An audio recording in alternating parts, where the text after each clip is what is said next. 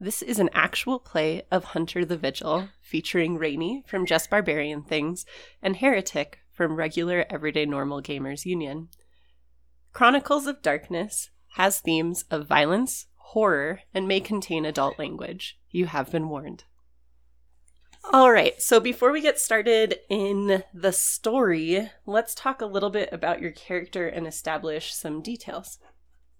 Okay, that sounds good. And see, um, I was just now writing a, uh, not writing, but I was starting to gather some thoughts about how to get in into character and how to flesh flesh out this character so to speak. So I was I was in that headspace already of thinking about those sorts of things. Okay. So why don't you start by just introducing everyone to the basics of your character and then we'll talk a little bit more about your trauma. Okay. Um so my character's name is Carter Whitechapel and he is a vaguely middle-aged average sized white male and he's super normal.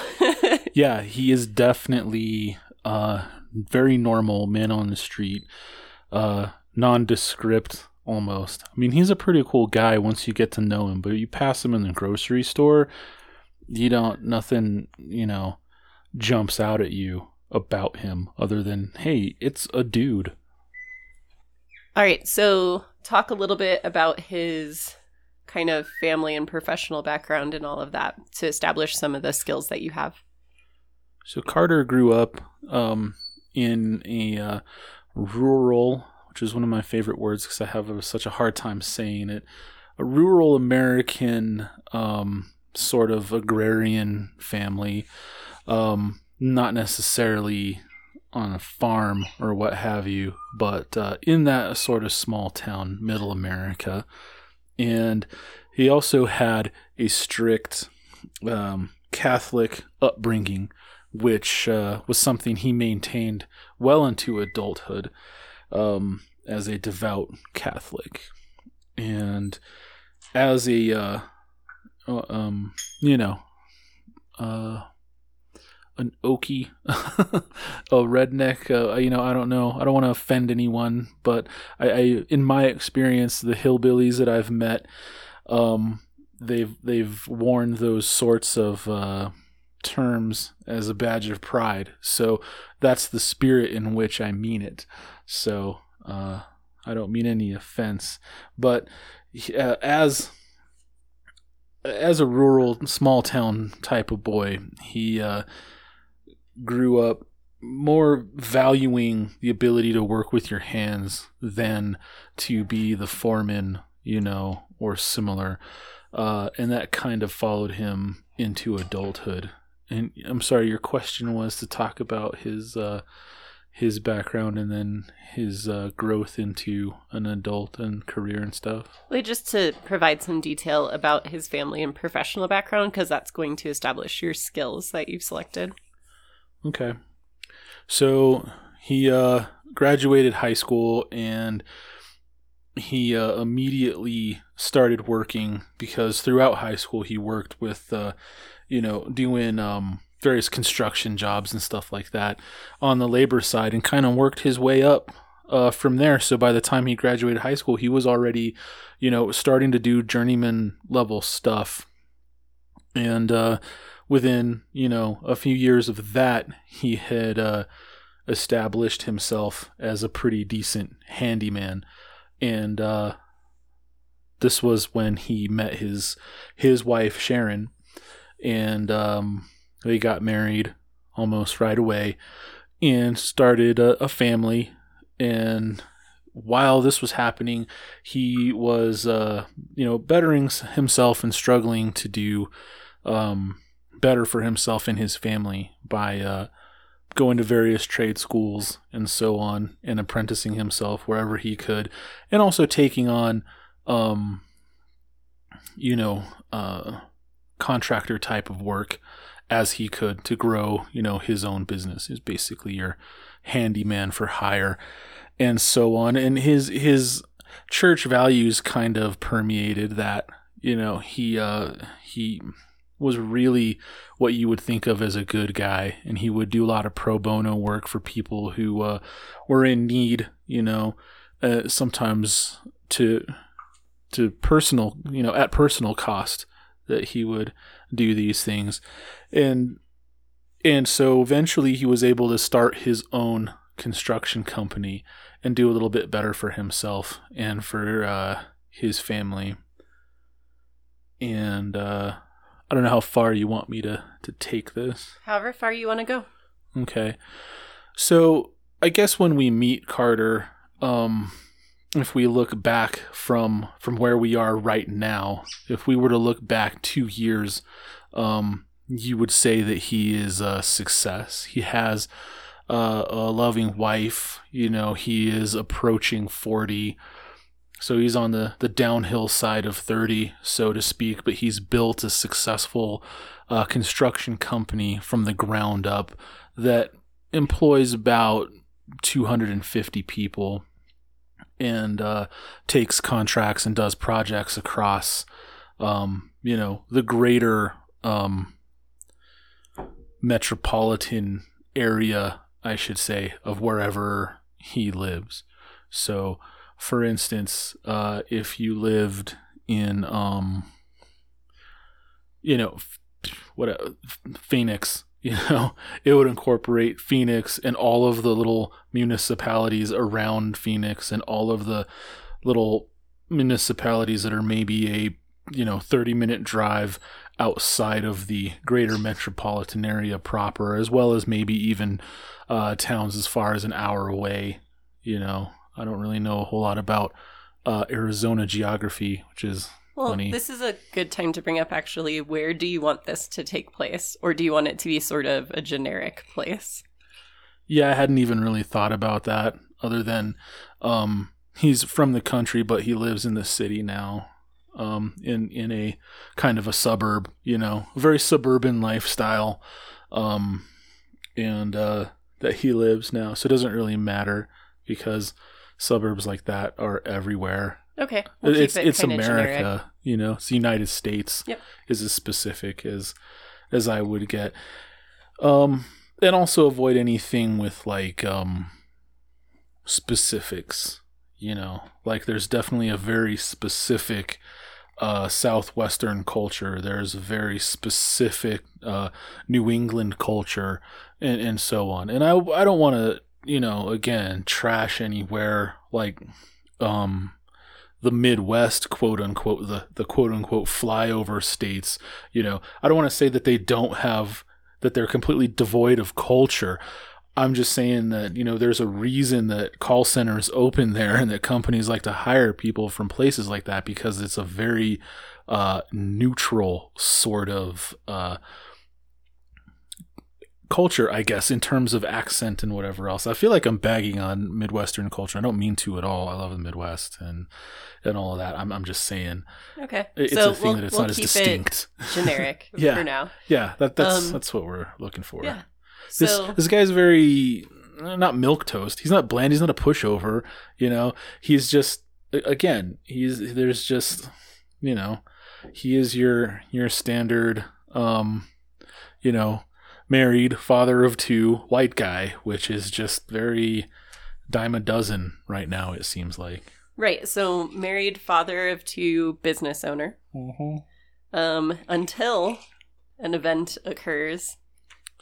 So poor Carter, he uh he had everything. He had the house on the hill, he had the successful business, he had the love and admiration of his community and his uh, uh, colleagues, coworkers, and employees alike. He was just all around great guy, and he went out of his way to take care of people and to do what was right. And it often cost him to do so in his business practices, but he wouldn't do anything shady. You know, he wasn't just a a Sunday Catholic. You know, it really permeated his every aspect of his life in terms of he tried to take everything that he learned there and implement it into his everyday life in terms of what would be, you know, good and right. And he's lived his whole life like this and it seems to have served him well. You know he has a beautiful wife sharon who is you know by all accounts uh, carter's a very lucky man is the nice way to put it.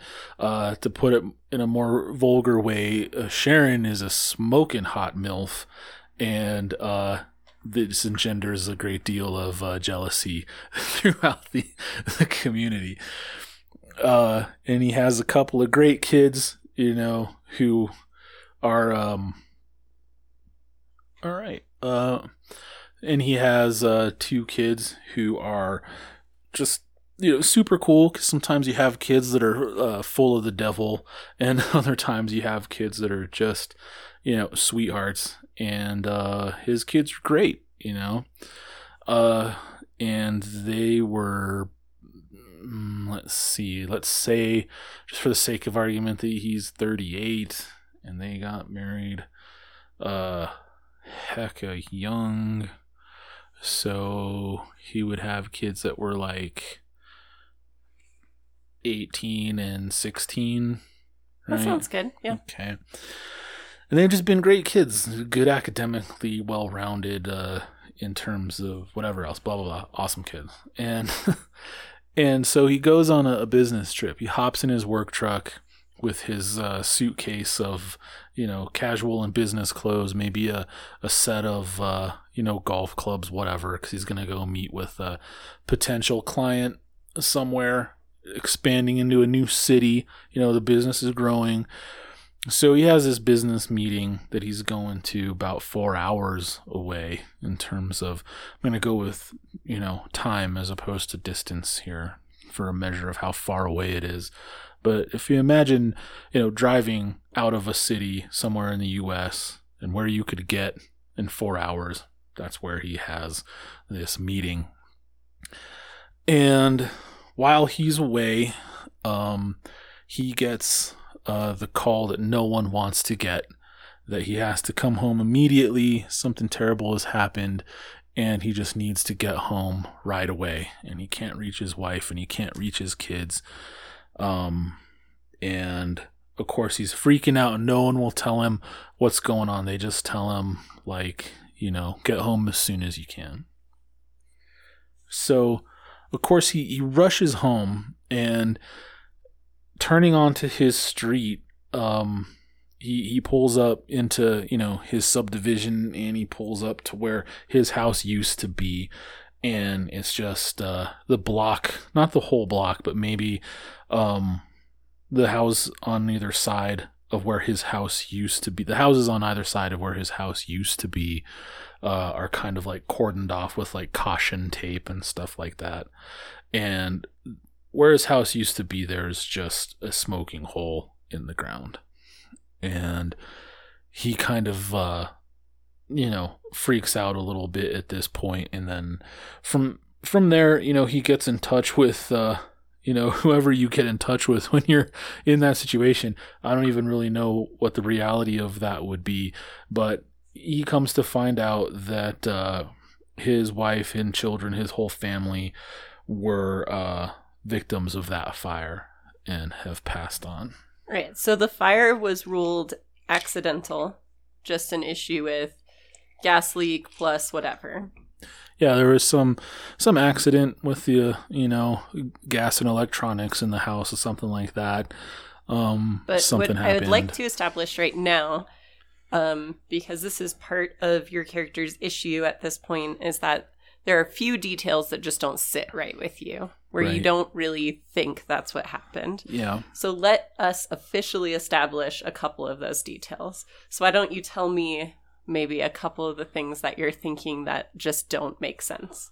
So I've cribbed heavily from uh, Chuck Palahniuk, Chuck Pol- Palahniuk's novel Fight Club for this part because I don't really know anything about how a house burns down.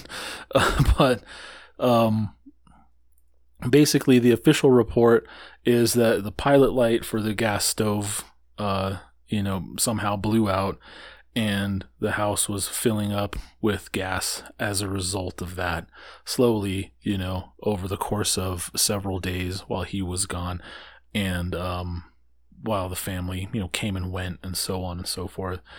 And eventually it reached a level since natural gas is heavier uh, than air, it fills the house up almost as though it was, you know, water. And it reached a level where it was on the same, you know, it was covering, I guess, so to speak, the uh, compressor for the refrigerator. And so when that kicked on, it had a, a loose wire and it caused a small spark which touched the whole thing off. And so there was not only an explosion, but also, you know, instantaneous flames and fire and horribleness. And uh, by all accounts, this happened in the middle of the night when the whole family was home. And uh, the house was engulfed in flames immediately. And fire department responded to it. The neighbors in the neighborhood responded to it, but uh, it was a total loss almost immediately. And uh, and that was the official report. But um, as a as a contractor, as a construction worker, Carter definitely uh, is having some issues with that explanation because uh, the, he knows that the stove he installed uh, used a uh, glow point ignition system, not not a pilot light ignition system. The pilot lights are somewhat uh, are archaic, I guess, at this point.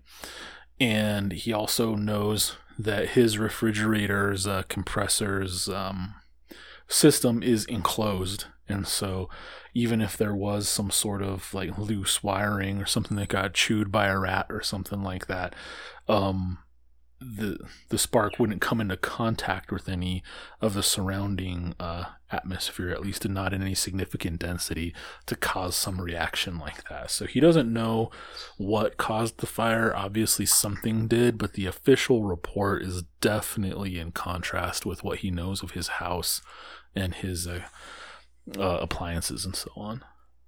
All right. Um, how about at least one detail that puts it a little bit beyond natural cause? So one thing that was interesting is that uh, everyone's grateful that the fire didn't spread to uh, engulf the whole subdivision. You know, it didn't spread or anything like that, and and the official report for that is that, well, the fire danger just wasn't very high. It wasn't a particularly hot day. You know, it was, um, you know, early spring, uh, later fall, something like that, to where it wasn't hot. There wasn't a lot of wind or anything like that. None of the conditions that are ideal for the spread of fire.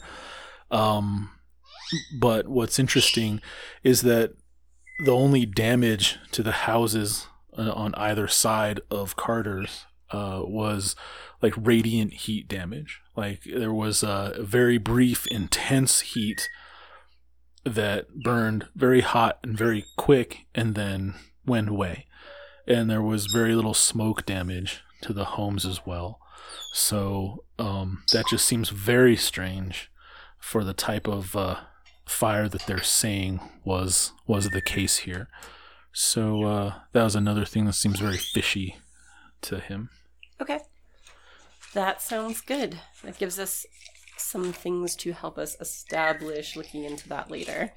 So it's been a few months since that happened.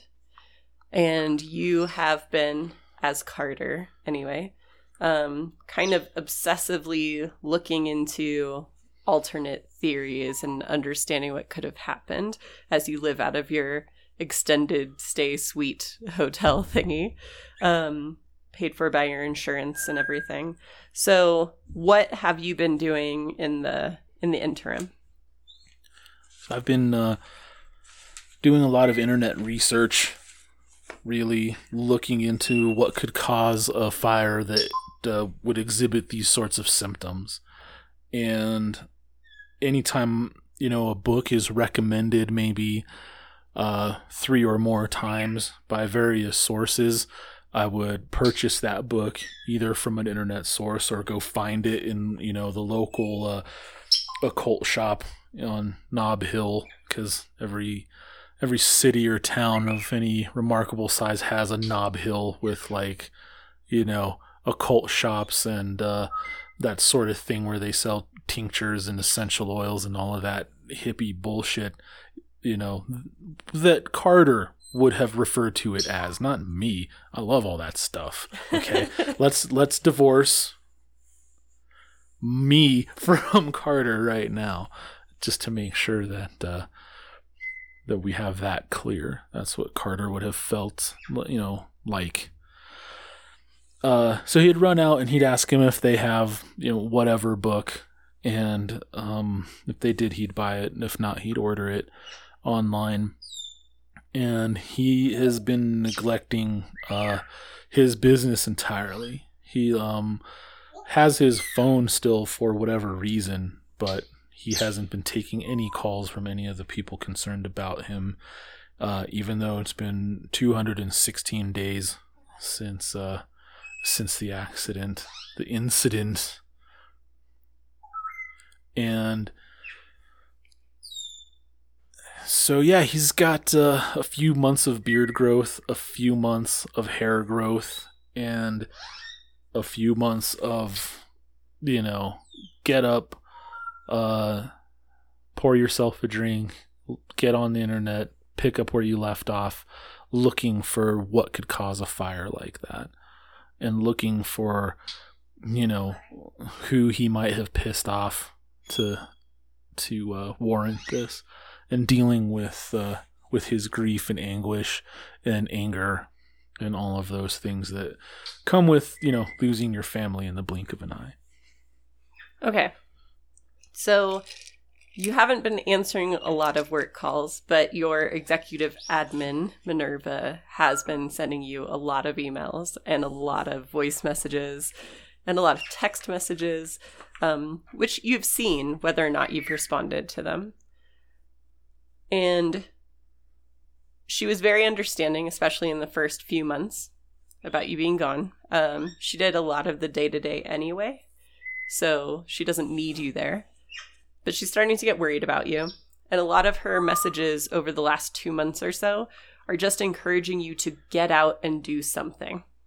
Um, especially if it can be something that your employees see you see that you're going out to do so that you seem more normal and they can relax about their jobs.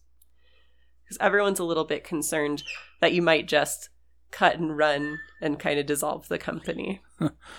yeah, definitely uh is a reasonable concern.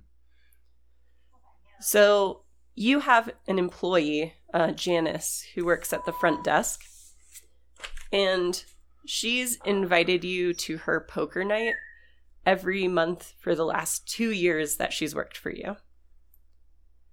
And it's gotten to a point where, especially in the last couple of months, like I was saying, um, Minerva has brought it up as maybe this would be something easy for you to do. It's a really small group.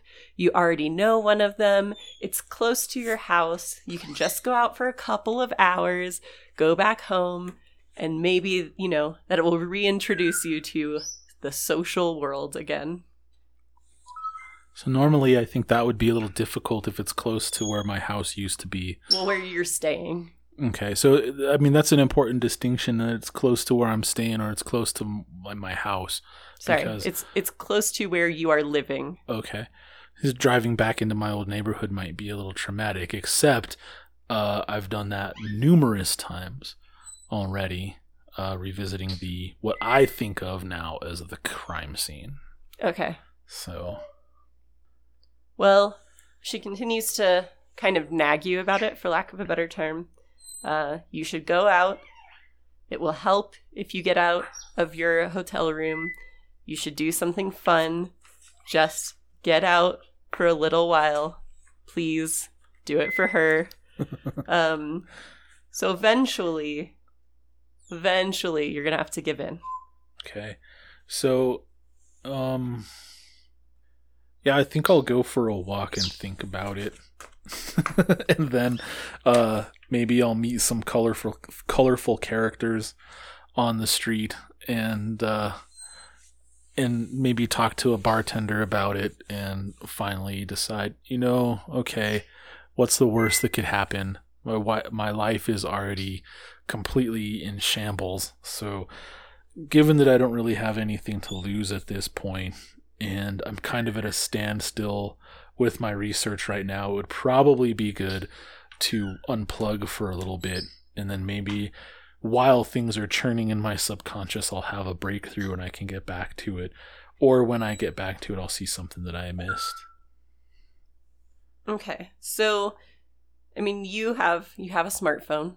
Mhm. You kind of pull up directions to Janice's place. It's an apartment building in kind of the old town or historical district of the city that you live in. So, what would have been kind of the center of town way back in the day, but usually ends up being kind of the edge of town by time modern times rolls around. Um, so, it shouldn't take you too long to get there. Um, Or maybe And- kind of like outside of downtown, or is it more on the outskirts? Um, not too close to downtown. It's Okay. not a super busy area. It's more of like a quiet shopping district for the most part. Sure. Okay. So you let Janice know that you're going to be attending. She sends you back a response that is super excited, and she's so happy to introduce you to her apartment mates, like the people who live in her building. Um, and she says there'll be food, and you don't have to bring anything. Um, and she kind of gives you directions about where to go because they actually have their poker night in one of the common rooms in the apartment building. Okay. I'm gonna stop on the way and pick up a uh, bottle of bourbon that I like Okay. to bring, mostly uh, to make sure that there's something there that I like to drink, but also it's polite. I haven't taken complete leave of my manners and Okay. so on. Sure. So you follow the directions on your phone, um, but they don't really account for some road construction that's going on. So you end up being just a little bit later than you expected. Um, but you find parking in front of the building, um, and you know you walk up the stairs to the main porch area, and you see it's one of those old, early 1900s buildings that has that bronze looking plaque on the front that marks it as a historical building and has some information and things like that. Okay. Okay. Um, but before we get you inside or before we have you look around at all, talk to me a little bit about what you might be bringing in with you.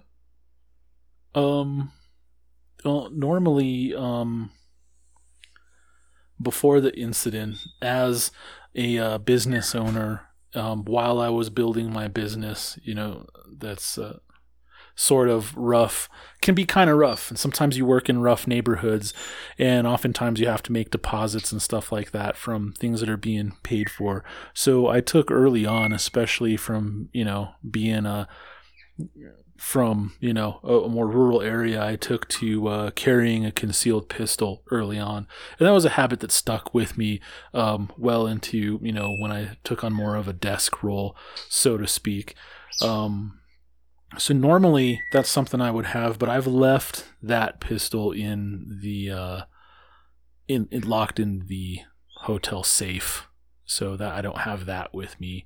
Um, really right now going into a poker party i would just have pretty much your basic stuff that any you know normal person would carry. Keys wallet the the bottle that i'm bringing you know maybe a pocket knife. That's about it. Okay. Okay, so going in pretty lean. You have your bottle of bourbon and your regular clothes. mm-hmm. Are you wearing your work jacket?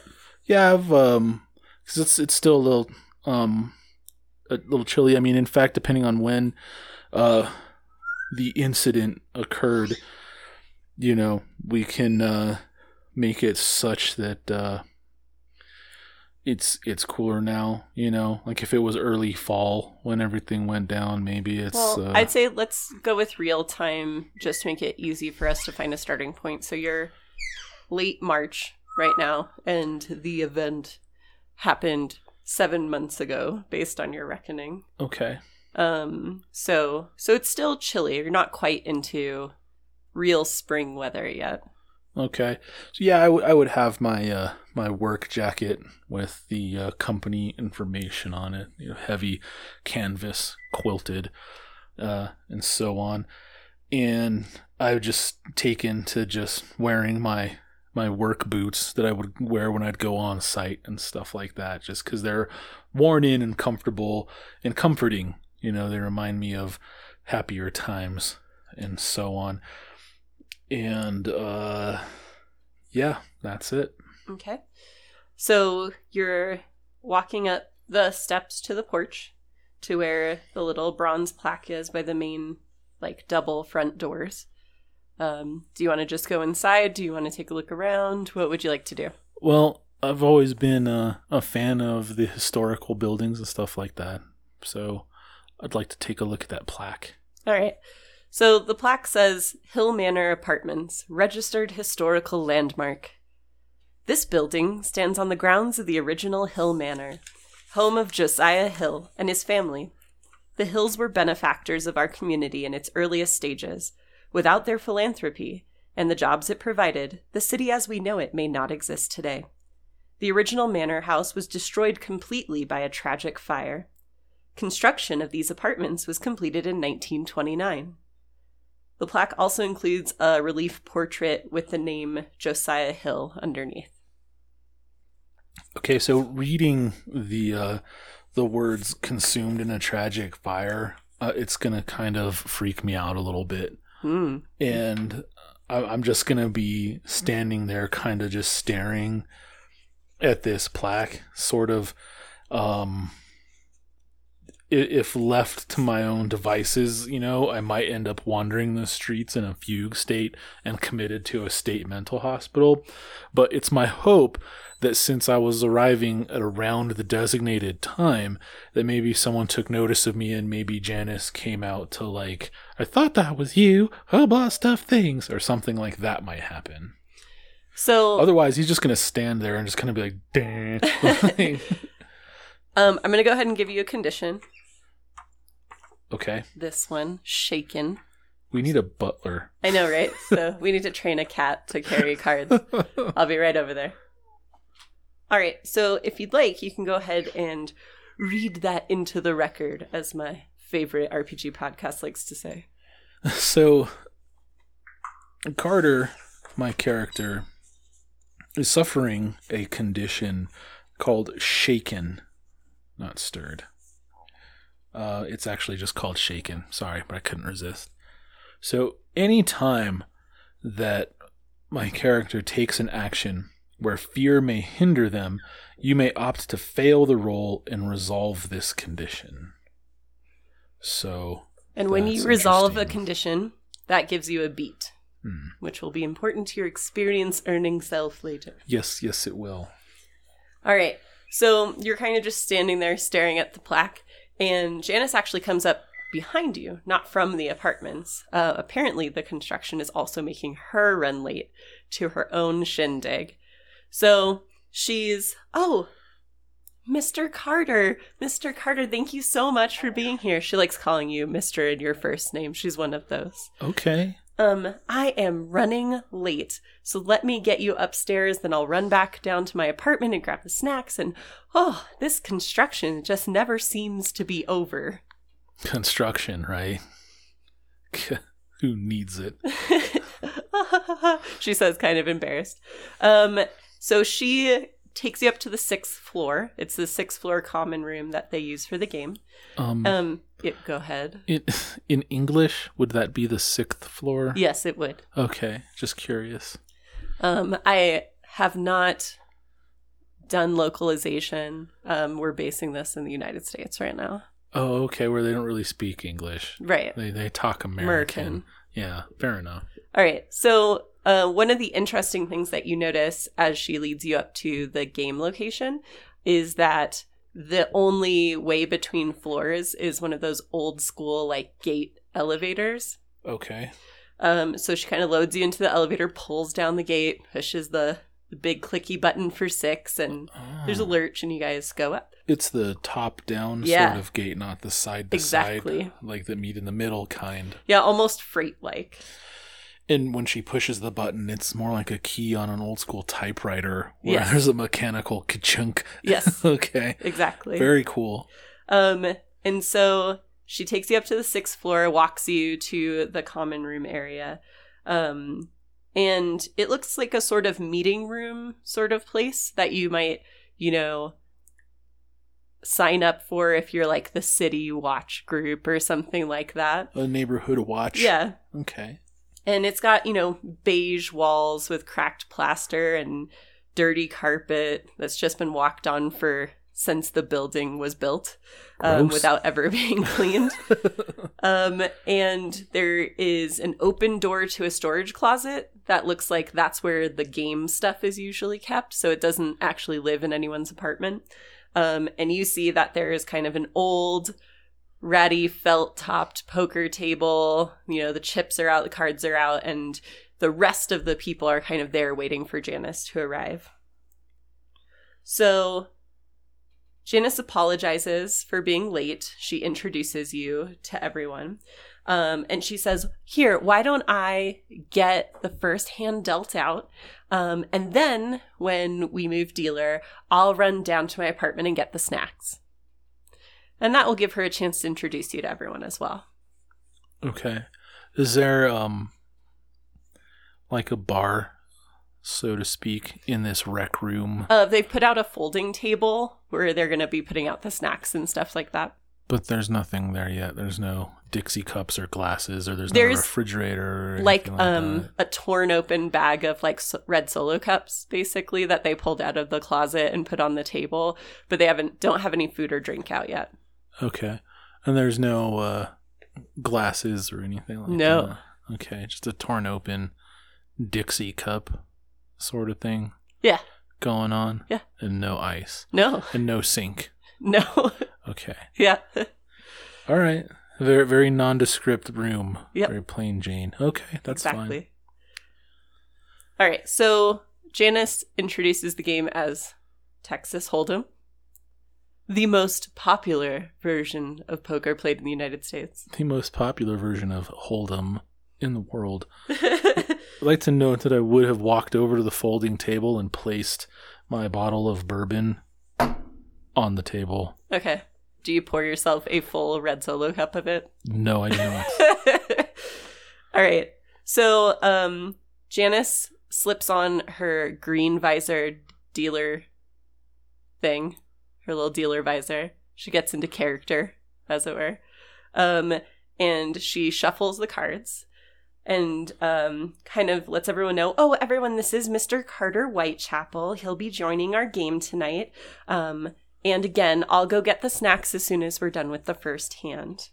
Janice, would you be a dear and uh, bring down some glasses and maybe a, a bucket of ice when you do that, please? Oh, absolutely. I'm on the third floor, so I'll just run down in the elevator and I'll bring everything back up. no, wor- no hurry. Thank you. So she starts to deal out the first set of cards to everyone. Um, so as she does, she kind of gives you introductions to who everyone is. So um, there's a woman sitting next to you.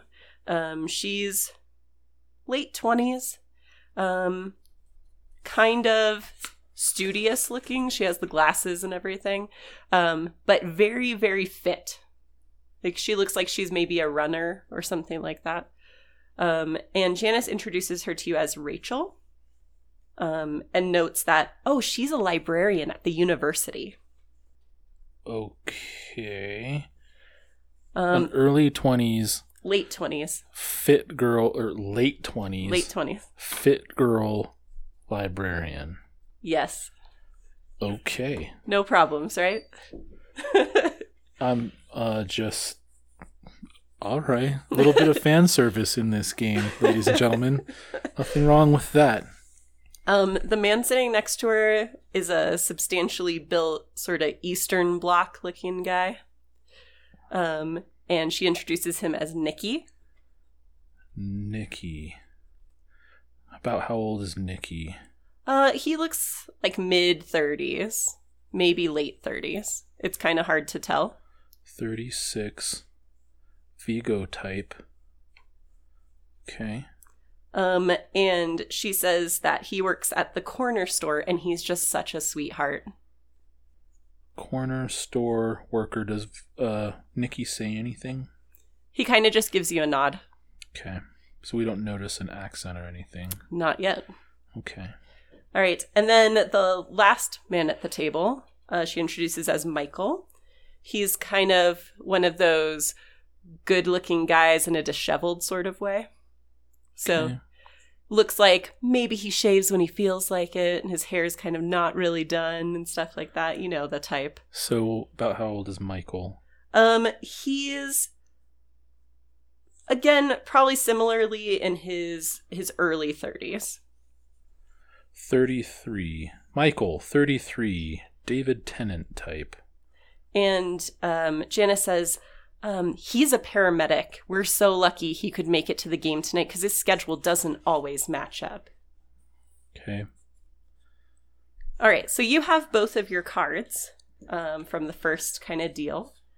Oh. So, what I need you to do hmm is to roll manipulation plus subterfuge to see if you can keep a straight face. That's the sound of my dice bag opening. it is very audible. is quite taut, my dice bag. One would say supple. uh-huh. There's a familiar sound of dice hitting the table. And we are rolling subterfuge plus manipulation. And manipulation is an attribute. I have two dots of oops. Are you dropping stuff already?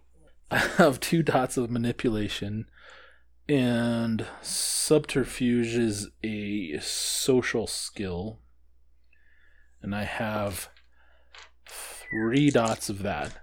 So, given that my condition doesn't have any modifiers for that, my dice pool is five dice. And I scored no successes. Okay. So your cards aren't that promising. And based on how the other players at the table are looking at you, you think uh, it shows. so, uh, do you want to chat with them now while you wait for uh, people to kind of place their bets and such? Or do you want to wait through this hand first? Now we'll wait through this hand first because you know you don't really talk too much uh, during this phase of a poker game. It's true. And you're not socially inept. You know these things. Mm-hmm. All right. So, um, at this point, based on your hand, you have some options. Um, you can fold. You can check because you're the, you're next in, in line. You've already put down your little blind since you're next to the dealer. Um, you can raise, or you can cheat. so, what would you like to do? I'm definitely not gonna cheat. I think I'll check. Okay. So you check, um, and everything kind of goes around. And with these first two cards, no one's really keen to raise at this point, so uh, nothing exciting happens. But let's see what the next, what the little flop looks like. All right, so you notice that one of the cards in the flop is one that makes your hand a little bit better. Uh, might allow you to get something out of this. So, what would you like to do? Fold, check, raise, or cheat? I will check. Okay. So, Nikki raises another $5. Okay. I will. Um. What is that? Call. Yes. I will call. All right, next card comes out. Again, it's one that looks really good for you. Okay. All right. Um, let's see. Uh, do you want to raise or check at this point? That seems to be what you're doing. Um. I will. Uh. I will. I will raise. Uh. Five dollars. All right. Uh, Rachel folds. Okay. Nikki and Michael call. Okay. Okay. The last card is revealed. Not helpful to you. Um, but your hand, it doesn't look bad. so, um, let's see here. You did not do any bluffing or anything like that. You just kind of went with it. Mhm. So, um, Michael raises another $5. Okay. Big spenders in this game. Yeah. Um. I'll call. Okay. Nikki shakes his head. He's like, ah, crazy bastards. Ah, And folds. excellent. All right. Um, so you have to show your hand. Okay. Um, and it's it's decent. Michael also shows his. He was bluffing a little bit, so his is not quite as good as yours. So you're able to collect the pot. Excellent. I'm not going to gloat. I'm going to try to be a gracious uh, winner because no one likes that kind of dick at a poker game. Yeah. So, um, Janice like, "Oh, nice job," and she takes off her little visor, um, and runs down to get the snacks and the glasses and the ice from her apartment. Cool. Thank you, dear. Oh, of course. All right. So, would you like to do any chatting before you, well, while you're shuffling, I suppose, before you deal out the next hand? Absolutely. This is where this is where your chatting comes in handy. Not not comes in handy, but this is where your chatting happens. I guess I mean to say. It is an appropriate place for it. Right. There you go. Well said. So everyone's sort of watching you shuffle, except for Nikki, who gets up and pours himself a solo cup of bourbon. Cool. Well, that's why I put it on the table for sharesies, so that's fine. I'm gonna start uh, going around the table in the order uh, they were introduced to me. Okay. So Rachel, uh, librarian, huh? That sounds interesting. Yeah, I mean, I'm not technically the like a head librarian or anything. I didn't major in library science. Um, my major is actually English lit, but uh, it's my university job, so it's nice because I can still take some classes on the side if there's something interesting that comes up. I just I love just learning everything I can. Hmm. That uh, that does sound nice. I've been embroiled in a lot of study myself lately. Um, where where do you work? So it's the state university that happens to have a campus in your city. Since Hmm. we're in generic land, I don't have a specific one for you, but it's not like a private university or anything like that. Okay.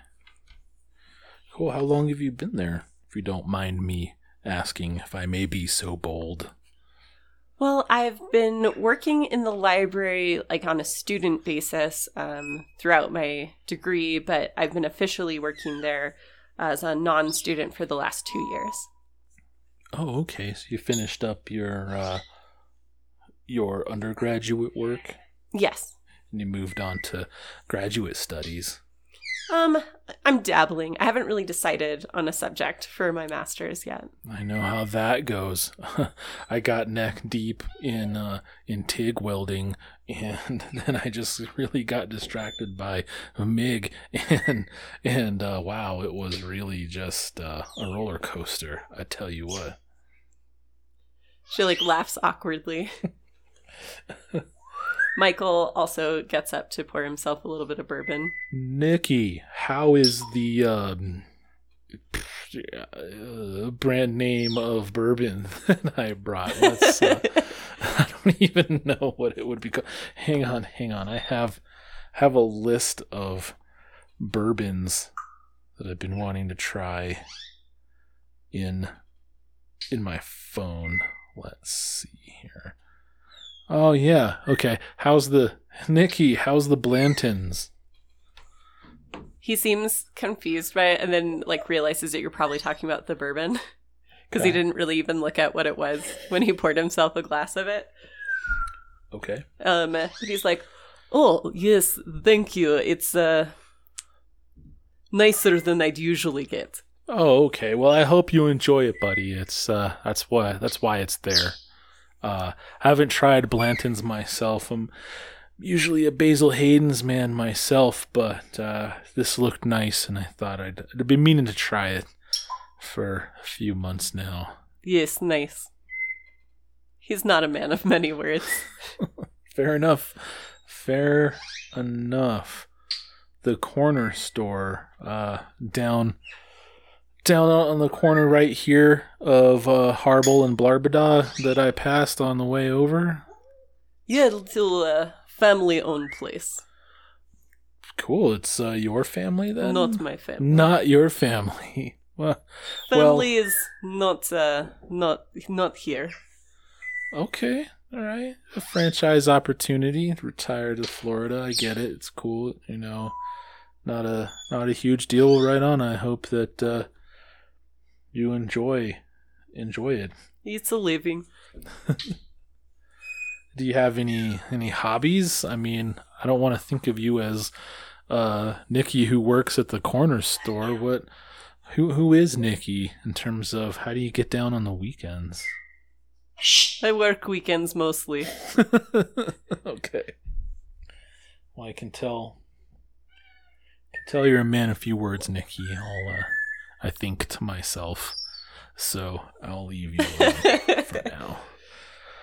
Uh, let's see. Michael, Yeah. 33, David Tennant type, paramedic. Yeah. Looks a little Um, tired. mhm. I hear you almost uh, didn't make it, Michael. It's uh, you know, it's hit or miss if my schedule matches up for for poker night. So Not much I can do about choosing it. This is a regular thing that uh, Janice has. Then Every month. who's uh who's your third usually? Then I mean, if I'm here, I feel like I'm filling an empty seat. Well, I mean, sometimes it's just it's just us, and sometimes, uh, like we'll get Ben down the down on the fifth floor, or like Keenan, he's just down the hall, and they'll stop in sometimes. But we're the core group here. Janice kind of she collects us, I think, for this game, and then we end up staying because it's actually pretty fun. So if you're not here, and I'm obviously I've never been here before. Uh, some nights it's just uh Janice and you, Rachel, playing poker. Nikki pretty much makes it every week or every time that we do it every month. Okay. Well, very cool. Good old Nikki, pillar of the community, eh, Nikki? Salt of Earth. Fantastic. Uh, yeah. All right. So you get ready to deal out the the next hand, waiting for Janice to return with the snacks. And suddenly you hear two gunshots from upstairs. Okay. Yeah. So um there's a few seconds of silence and then a third. So we're on the sixth floor. You Sorry, are. we're on the sixth floor. Yes. All sixth of them. and Janice's apartment that she went to was on the third floor. yes. And we heard a couple of gunshots ring out from upstairs, Yes. quote unquote. And how many floors is this apartment building? You remember when you're in the elevator that Mm. there were floors labeled all the way up to seven and then another button for penthouse. Okay.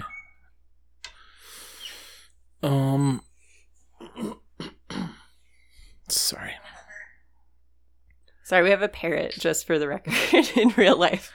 Yeah, just to just to let everyone know, the the second player in the game is our parrot. so, almost immediately after that third gunshot, there's a tiny, almost imperceptible shudder in the building, like a minor earthquake that kind of shakes the poker chips on the table slightly. Like a like a thud, maybe. Like uh. No, it like shakes the whole building. So it's not like someone pushed over a refrigerator. No. It's just the whole building. Yes. Wow. Okay. All right. So I guess the question is, um, do you run towards the gunshots to investigate it, or do you sit tight and call the authorities? Um, in reality, I think it's most normal people's uh, base instinct to not get involved. right.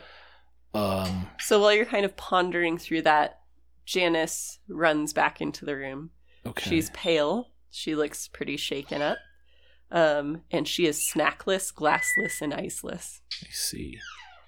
Um, Well, I think that it would be my instinct, actually, in my current state, to uh, run towards the sound and investigate it because um, I, I feel like I wish someone had been able to uh, do the same thing for my family and not just be a bystander. So you're just gonna run past Janice, who looks all scared and sad. No, no. Uh, what I want to make clear is that that's where I would have. I would like have met her at the door on my way out Okay, as no, she that's was fair. coming. So you're running towards the elevator. She's Mhm. coming from the elevator. She looks really freaked out. All right, Janice, what's uh, what's going on? She's like, "Uh, look, I, I'm sure it's my fault, or maybe the elevator's broken, but I, I can't get down to my apartment. It, can you show me what I'm doing wrong? Uh, sure, but uh, listen, sweetie, there's been there's been some gunshots. What gunshots? from upstairs? I didn't hear anything. Well, you were probably in the elevator, and maybe it was something localized above our rec room or something. But we should get up there and check it out.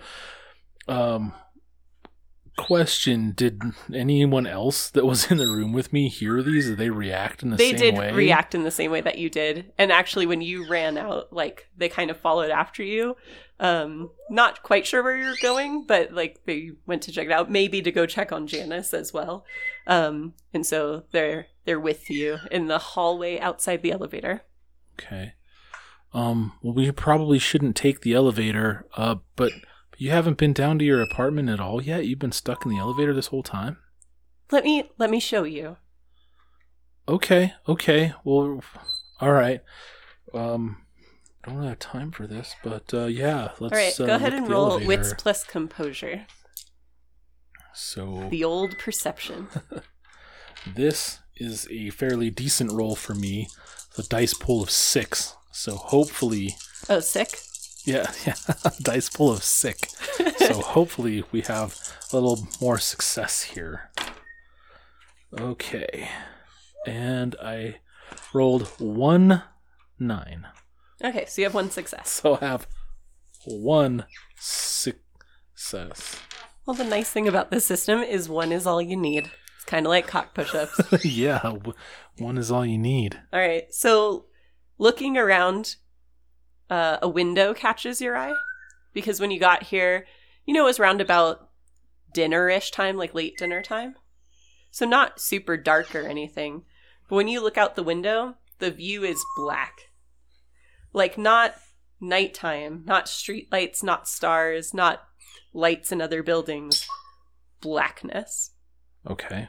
Um, you can't see the street below you. Everything has vanished, like the building is hanging in a void. Okay, that's not normal.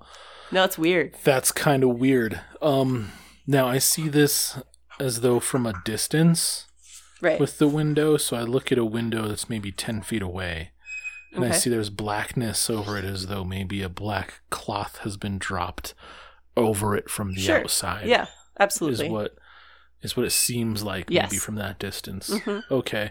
Um so this is when we're going towards the elevator. Yes. Okay. Because like the kind of vestibule that the elevator sits in has windows in it, the way that it's set up in the building. Okay. And Janice is probably babbling this whole time about her experience. Yes. Okay. I'm gonna I'm gonna try and pause. Jan Janice, hold just s- uh, sweetheart, just hang on for just a second. Just one second. Okay. Can you do that for me? All right. She's like gets really quiet. I'm gonna walk over to the window, right up to it, and peer out of the window to see if I can discern what's blocking it because my mind right now is trying to explain what I'm seeing in mundane terms. Right. So really it's racing right now that maybe there's been some sort of building quarantine or something where there's just been this drape dropped over it or something like that. And I remember I watched a movie uh, with Justin, my son, recently um, Not, about not that recently. it, it seems like just the other night in my mind and Yeah. in my heart Which I'm breaking. that uh, th- that there was a movie where that happened, where the tenants of a building got quarantined Right. inside it, and uh, and it reminds me of that, and I think is that happening to me right now, or Right. what's going on? So. I, I stride to the window quickly, as Right. quickly as I can, and I peer out it very closely. Yeah, and you can't really see anything. So if it is something that's covering the building, it's not something that has any sort of translucency. Um, so you're not able to determine what may be beyond. So this is a depth depthless, formless black. Yes. So I can't discern that it's a black cloth or a tarp or anything like that. No. Or anything that's casting a very deep shadow. This is the kind of black that if you stare into it long enough, your mind starts to invent things in it because, as Stephen King once wrote, if given a knife and a hand to hold it in, the mind would try to eat itself. Sure. Okay. It's that kind of it is that kind of blackness. blackness. Yeah. Okay. So I'm gonna back away from the window, still looking at it. So And- Janice is kind of talking to the rest of the group now because he walked away, and she's like, "I, I don't know why it won't let me go down to my apartment. I don't know what I'm doing wrong." okay, okay. So I'm gonna wrench my eyes away from this uh, window, Sure. and I'm gonna look at the other windows just briefly. I'm gonna glance at the other windows because They all look the same. It was said that there are windows. Yes, plural. there are Okay. multiple windows. And just a quick glance at them shows me that they all look the same. Yes. So Janice is talking to the group, in talking in quotes. I mean, she's kind of gibbering at them, um, while you look out the windows. So I'm gonna let Janice's uh, blabbering uh, wash over me like a small wave I can afford to ignore for now. Okay. Uh, because there, I mean, obviously there's something up with this uh, darkness, this preternatural darkness. Sure. I mean, maybe. Who knows? and you know i'd like to see what i can discern about this because uh not only do i have some occult expertise Yes. due to my recent study but i also have an eye for the strange All right. So why don't you go ahead and use your Eye of the Strange merit ability? You can talk about how it works, and then we'll see what it allows you to discern. so eye for the strange uh, allows me to determine whether something comes from natural or supernatural origin uh, which seems at this point sort of a, a no-brainer but i think it'll enable me to kind of calm down because i'll be i won't be in this waffle state of what's going on i'll like know at least either or so the role for this is uh, uh, intelligence plus composure and if i succeed i confirm there is a supernatural cause and provides one piece of uh, of evidence Yes. but if it's an exceptional success, let's see, int plus composure, which could happen if I roll all five successes. Or you get some ten agains. there, there, yeah, there you go. Yeah.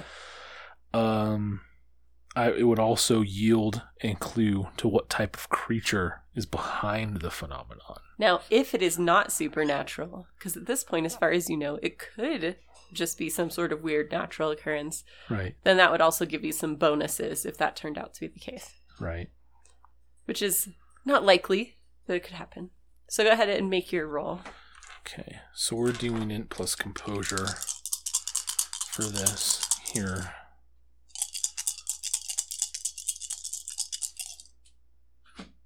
Hmm. You, you know what? I think I'd like to risk some risk a willpower on this Okay. roll. Sure. So, um, what I'm going to do is wager one willpower, and I'm going to gain three dice All right, you're going to take the three dice. and take the three dice Okay. to this roll and hope that I succeed. Obviously, I'm going to hope for an uh, exceptional success, but You'll settle for a success. I'll, I'll settle for a right. success.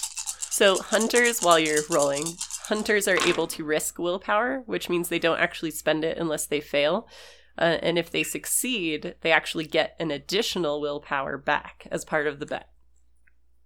So out of all of those dice, I got one nine, which is a success. which is a success. So you may gain a willpower. Okay. So I'm going to fill in a, an additional circle of willpower. Okay, I mean, Yeah. that's how that works. that's how that works. Okay. I would note your normal maximum because if you lose willpower, that's as far as you'd normally go back up. But yes, you can do that. So I'm going to put above this here a 5 in parentheses. And what that means is that's my normal max. Okay. Sorry, there's something about this setup just as an Where you have to do NPR here, voice. Where I feel like I have to do like, and welcome to the Jazz Hour. I'm your host, Milton Peabody. Like I don't know what it is, so it's gonna take take me a little while to get over. I think. Okay. Sorry. So you have a success. Yes. So, based on what you have been intensively studying in the last seven months, Yeah. you and your experience in life in general, you are absolutely certain that this is not a natural darkness. Even where you are in the city, you know for a fact that you can see stars from here. Um, and even if you were going to give the whole light pollution sort of excuse for it, there's no light, which is very strange in a city, which is what you are in. Um, so it's not explained by blackout because the building still has lights. Um, so there are just a lot of little pieces of evidence that tell you that this is not a normal, natural occurrence. So when you're in a city, even an older part of of of a city, whatever, and you're on the sixth floor of a you're on the sixth floor of a building, Right. you and you look out the window, you can see all sorts of city lights. You can see the street, You can see the building next door. the building across the way, Yeah. the building next door. I mean, there's a view. you know, there's some some buildings charge a premium for such things. So even even dead of night in blackest night, even during a blackout, you can discern something. Even if it's a new moon and there's a blackout, you would still be able to see something. Right. So Janice is leading the rest of the group to the elevator. Okay. So that that's my one piece of evidence that we just discussed. Yes. Okay. So she's she's urging everyone to the elevator. Yes. I don't trust it. All right. So you're going to stay outside? Yes. Okay. I don't I don't I think that there's something shady going on based on this that her uh desperate demeanor to get everyone to the elevator seems a little trappy Okay. uh, to me. And I'm not, uh, this isn't, you know, I'm not metaing this. You know, my three dots and subterfuge and my specialty in spotting lies hmm makes me very skeptical of her behavior. Well, do you want to roll? Yes, I do. Okay. So let's go ahead and do um, intelligence plus subterfuge. Okay. And do you have a specialty in this? I do. Well, in spotting lies. Yes. So if that would apply. Yeah, it would. In, in, in bullshit sense, my bullshitometer. Yeah. Okay, so that's an extra Is she die. is she lying about the elevator not letting her go to her apartment? Yeah. Okay. Oh, an eight. Yes, one success. She seems to be legitimately shaken um, and terrified at whatever has happened to her in this elevator. Okay. So she's not knowingly leading Right. us to a trap. Exactly. So, would you like me to would you like to stay outside and I can tell you what you notice or see or would you like to go inside and I can tell you what you notice or see? I'll, I'll uh, err on the side of caution here. I'm really regretting leaving my pistol at home at this point.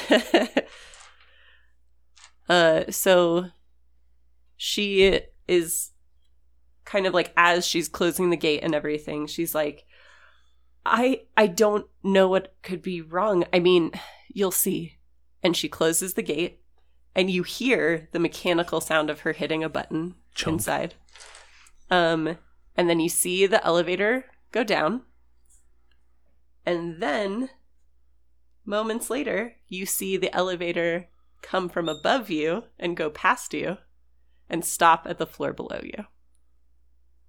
Okay. So, we're going to go ahead and do some breaking point rolling at this point. Okay. I think I had you note what that roll was. Yeah, that's resolve plus composure. Okay. So I am going to go ahead and give you one bonus die because you already know that something weird is happening because you were able to confirm it with your sense. Right. Okay. We really need a rolling box. A dice tower, if you will. Uh, I was just thinking a shallow box, like maybe the lid to a shoebox lined Oh, with felt, where right, you throw right. them into that sort of thing. Okay. So I got 110. Oh, roll it again. So I'm going to roll that again. 10 again. and it was a 1 that time. So, Okay, so it doesn't do anything, No. but that's fine. yes. All right, so you have a success though. hmm So you do not lose any of your integrity. That's good. Um, and I'm not going to give you a new condition because you're already shaken. So you're kind of just persisting in that state. Mhm. Things are going very strangely, and you don't really know quite what to make of it. Um, but at this point, you've noticed that they've stopped. The elevator stopped to the floor below you. Um, after a few minutes, you hear kind of farther away from you now, obviously, the sound of the click again. An elevator comes back up to the sixth floor. Sixth. Um, and everyone inside just looks really confused. And uh, Rachel says, She pushed three. I saw her push three. But when the doors, the little arm went to three. But when the doors opened, it said five. Yeah. So, what's really going to bake your noodle, Rachel, is that standing here, I saw you guys. I saw the elevator descend. And then I saw it descend from above us. And then pass this floor and stop at the fifth floor. I watched that happen.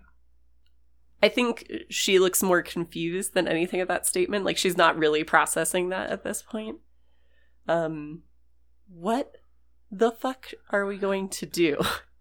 So we might be stuck here, but in my experience, in the case of any sort of emergency, what's the number one thing that the signs all say in common? Fuck the elevator, take the stairs, right? Mm-hmm. yeah. So I say, um, there's some crazy shit going on here. Um, we came out to investigate what was up on the um, floors above us, the seventh and penthouse floors, but whatever at the at this point.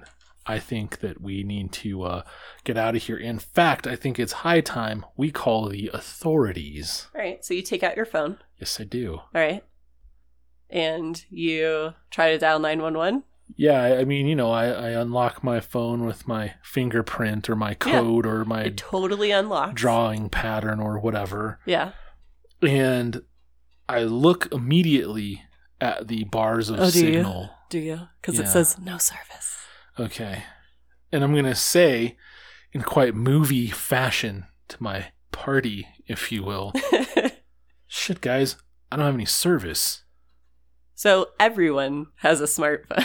Everyone has a smartphone. um, and Even- everyone Even Nikki has a smartphone. Oh smartphone. no, his is actually a really nice smartphone. His is the latest series. Like he has a a seven plus.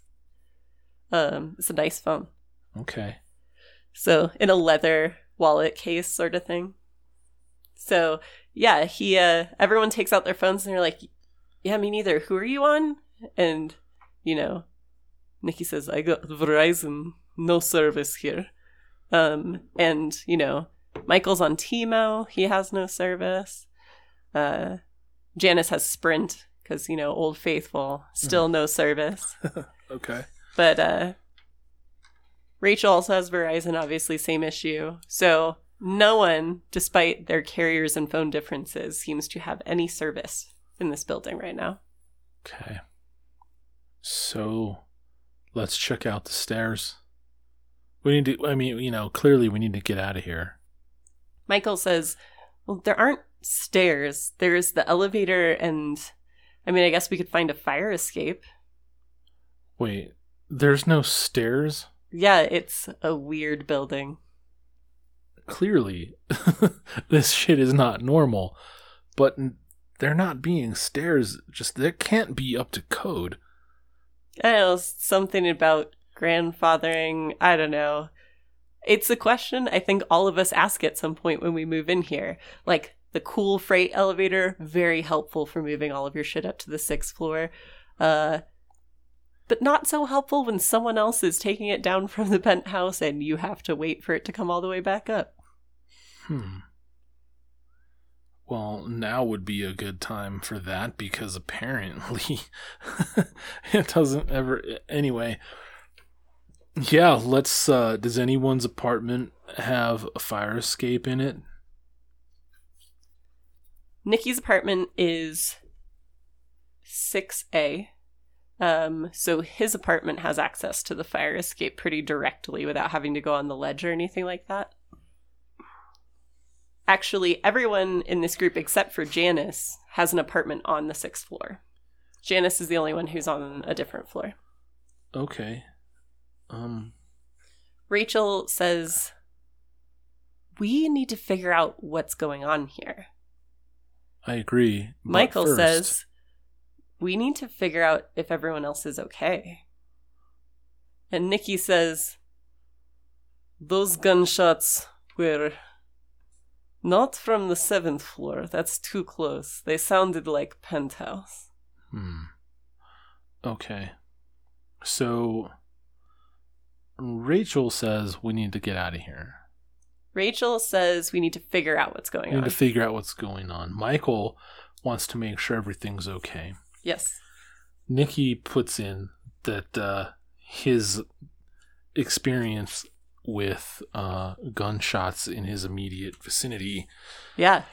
indicate that they were from the penthouse, not from the seventh floor. Too close. So I'm gonna trust his word for for that, and I'm also going to want to help Michael because I know somehow from my uh over the course of the my career I know that in a situation like this a paramedic is um you know a, a working certified uh, paramedic, first responder type person is legally obligated to assist in a situation like this. So, and he's probably a cool person on top of that. So he's just going to be driven to do that anyway. So I'm going to support him in that. Okay. So you And- basically have kind of four different viewpoints, obviously. Um, but they're going to kind of look to you because you seem the most calm and seem to have the best handle on this situation so far. But Michael definitely wants to start looking for other people. Um, Rachel wants to solve the mystery. Um, Nikki thinks that maybe he should go to his apartment and get some supplies. Okay. And Janice is freaked out and just wants to go home. All right. So all of you are going to wait here. Uh, which one of y'all is closest to uh, Janice? I don't mean physically, I mean uh, friends wise. Uh, Rachel kind of goes over and comforts her. Okay. So since I'm a successful business owner, um, and I'm the boss in that scenario, Right. and I have been for many years, Oh, of course. Uh, kind of taking charge sort of just comes naturally to me. Yes. So it's a role I just sort of fall into. Okay. So I'm gonna tell Rachel, I need you to talk to Janice, and I need you to calm her down. Okay. Um, if you can do that, that would be very helpful. I Uh, want you guys. I'll try. So she's literally going to try because Janice is starting to freak out. So let me see if she has the dice to do that. She does not have a lot of dice in this category. She- she is not successful. Okay. Janice starts to like loudly freak out. So she's saying, "Hi, I don't know, but but Okay. Well, we're gonna let her have her little meltdown. okay, Um, the worst that's gonna happen is she's gonna hyperventilate and pass out and start breathing normally. I think Michael knows this as well, so he's probably not necessarily gonna be worried about it. Uh, what we don't do is go full on madmen and like slap quote unquote a hysterical quote unquote woman or some bullshit like that. yeah." We're just gonna Michael's just gonna run run over really quickly to see if he can calm her down. Okay, that's fine. So he said, Janice, Janice, we're just going to get everything together. We're going to put it all together. We're going to make sure that everything's okay so that we can get you home, but we have to figure this out first. So I just need you to be quiet just in case there's something weird going on. We don't don't need extra attention right now. We're just going to be calm and we're going to figure it out. So while that happened, uh, I told uh, Rachel to calm her down. Mhm. Okay. And I looked at Nikki and Michael and Mhm. I said, just wait here. I'll be right back. And I left. Okay. So this happened while I wasn't really there. Okay. But You I- hear them. right because talking. all I'm doing is I'm just running back to the rec room real quick to Right. grab the bottle of bourbon and come right back. Okay. That's all that is Sure. I want to do. as you're coming back, you notice what's happened is that Nikki's kind of walked out into the hall to kind of watch where you've gone. Mhm. Um, and, you know, Michael and Rachel are still hanging out by Janice, who has calmed significantly. Michael is a smooth operator. Being a David Tennant type, I'm sure doesn't hurt that when trying to talk a woman down. so she's quiet and she kind of looks around. She goes, Where is everybody? I don't I don't know, but I think there's a couple of things that we need to do, okay? Number 1, I think we need to go through Nikki's apartment to get to the fire escape anyway. Yeah. So let's go ahead and head there right now. And then what we're going to do is we're going to use the fire escape to head up to the penthouse Sure. to see what's going on. And this is stuff that uh, Carter is actually saying to the party. Okay. But here's my plan of action. Here's what we're going to do. Right. So, um, Nikki, you said we need to swing by your apartment for some supplies, and also noted that you have uh, fire escape access. So that's perfect. Let's go ahead and pick up whatever you need. Um, you know, if you need to get one of those funny Russian crosses with too many arms on it, whatever, fine. Let's go there Okay. and pick up whatever you want. You know, your your your polar bear. Uh, I don't know what you're into, but It's, it's kind of racist. it's more like nationalist. I don't I don't know, but uh, you know, I've always used humor as a coping mechanism. So I'm just joshing you, big guy. It's okay. You know, I'm sure you'll get better as time goes on. I gotta say, I've been doing it for this long. It's stayed pretty bad, but luckily that's not my day job. All right. He's already kind of walking towards his apartment. Fantastic. We'll follow him. Yeah, everyone else is kind of trailing behind. I want you. Actually, I'll go ahead and do it. I'm gonna roll this d10 right here. This one right here. All right, it's really quiet.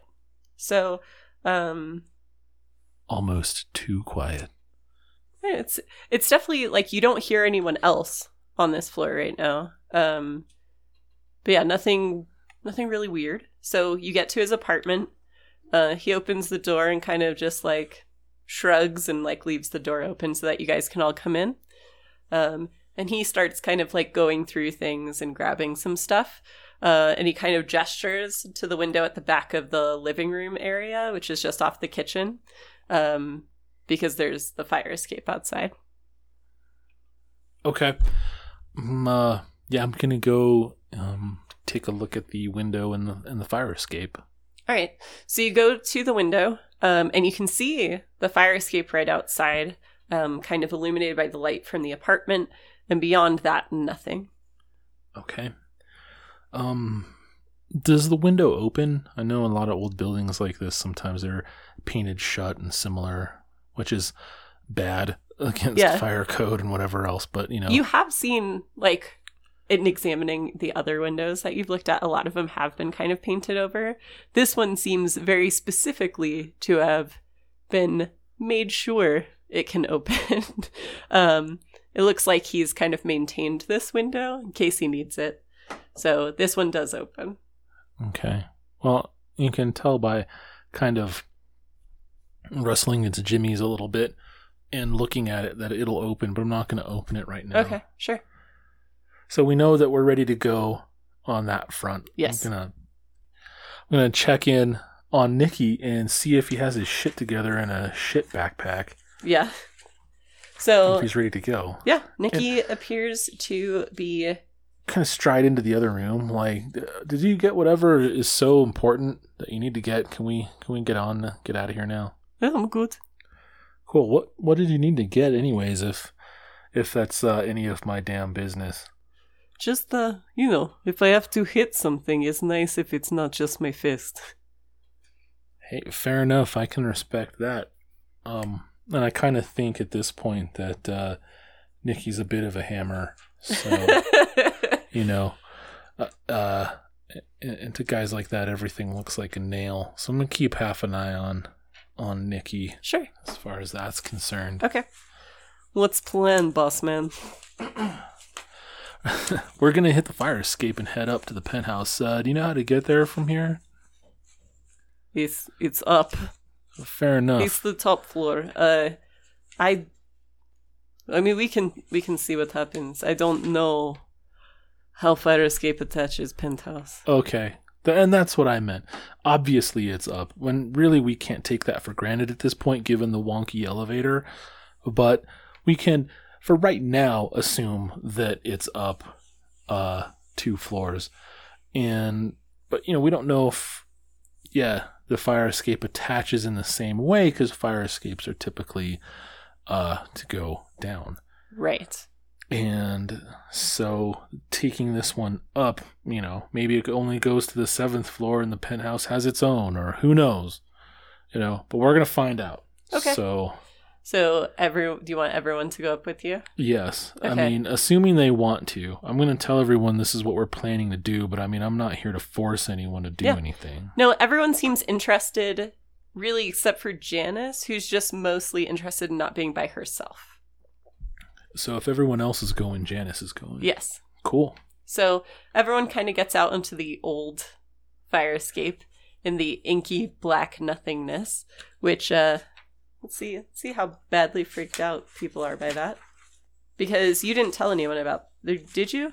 But tell them about the blackness? No. Okay. No, I don't want to freak anyone out. No, we're Well now they're basically now they're in it. This is true, but we're basically in don't look down mode. Right. Let's see. So Rachel looks super bewildered by this state of affairs. Like, not scared, though. She seems very, like, focused on figuring out what this is. Um, Nikki kind of shrugs and goes up after you. And Michael, So I'm in the lead at this point, yes, just to be clear. yes. Okay. Michael also just has like a determined set to his jaw. Um, so it seems like the only person that really takes significant notice of it is Rachel. Janice practically has her eyes closed. She's just hanging on to Rachel going upstairs. So, um, but nobody freaks out and falls off or anything. That's good. All right, so you're on the sixth floor. So I didn't have to roll for freaking out because I already You've seen this before. knew what was up. Yes, this is not a new experience for your brain. All right, Okay. so you guys are heading up.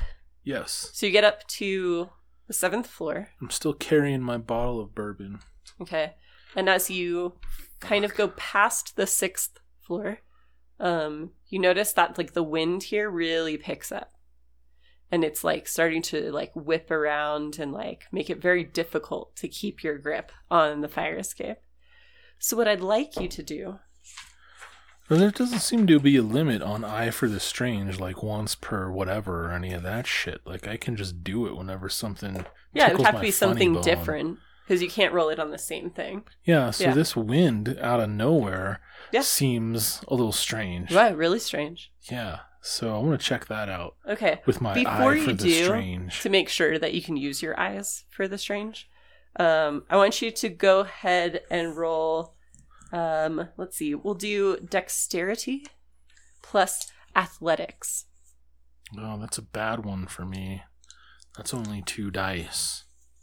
Well, do you need to spend willpower or risk willpower? Yeah, I'm gonna risk a willpower. I'm just letting you know, reminding you that if you fail, it is a critical, disastrous, horrible failure. You know that can happen. Yeah. Sometimes in this game, that's what happens. That's what happens, man. That's what happens. True. So we're gonna see what happens. Okay. Okay. And yeah, not a single success. With your extra dice, is that With what you my- took? With my extra dice. All right. Yes. So not only do you lose your grip, but you actually uh, are kind of blown back slightly, and you fall. Um, and like you try to right yourself and end up falling kind of face on two step. So you're going to take one bashing damage. okay. Do I bite my tongue? No. I guess that's good. One bashing damage. Now, this is an interesting way that the health system works. So you fill in your dots of how much health you have, Yes. and then you leave boxes below those dots. Yes. Now, I go left to right. That is correct. Some people can go right to left You cannot. or whatever. You know, like if you start filling them in from the right, I'm not going to judge you. That that's bad and wrong though. but Rainy will because you're bad and you should feel bad. Yes. Um, but for bashing damage, you just do A a slash. a forward slash. I don't care which direction you slash because both of them can be made into an X as needed. So I'm cool with whatever. That's true. Now, a forward slash, as we all know, leans to the right. Like if you had an upright line and sort of boop pushed it over like a domino and it leaned to the right, that's that's a forward slash. Okay. So you have forward slash to your first box. Yes. Okay. So you pick yourself up. Ah, motherfucker. You're kind of right at the top of the sixth floor still. I'm gonna like kind of wipe my mouth off and look for blood, see if there's any there. Oh yeah, there, there's a bit of blood. God damn it! Spit out maybe a mouthful of whatever. Yeah, you spit it out into the blackness. Okay, sure. Yeah. That sounds like something I would do, and, and curse a little bit Sure. to ease the pain. And, uh, Scientifically proven. Yes, this is science here now. Carter doesn't necessarily know that uh, in a scientific way, but he definitely knows that in a very holistic uh, hedge wizard sort of way. I'm going to look down at the bottle in my hand Yes. and uh, might be somewhat foolhardy, but I'm going to take a swig. And uh, even though it stings my mouth, Oh, I'm yeah. to swish around and swallow uh, and take the swallow because I, uh, you know, need something to take the edge off here. Sure. Yeah, it it stings and you swallow what's functionally a mouthful of blood and alcohol, Ugh. which like, you know, it it turns your stomach a little bit, Mm. especially because you haven't eaten anything. Also true. Um, but you know, you're otherwise unharmed by the act. you know, I can't actually remember the last time I ate something. So, hmm, interesting.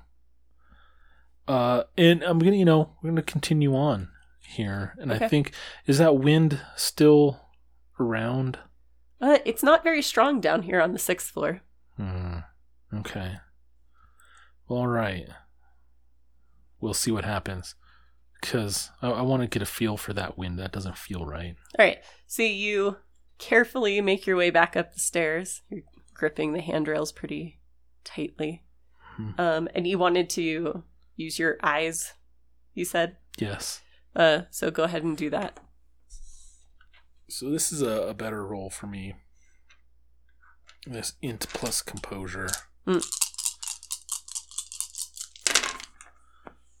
Okay. Oh right. I got a ten.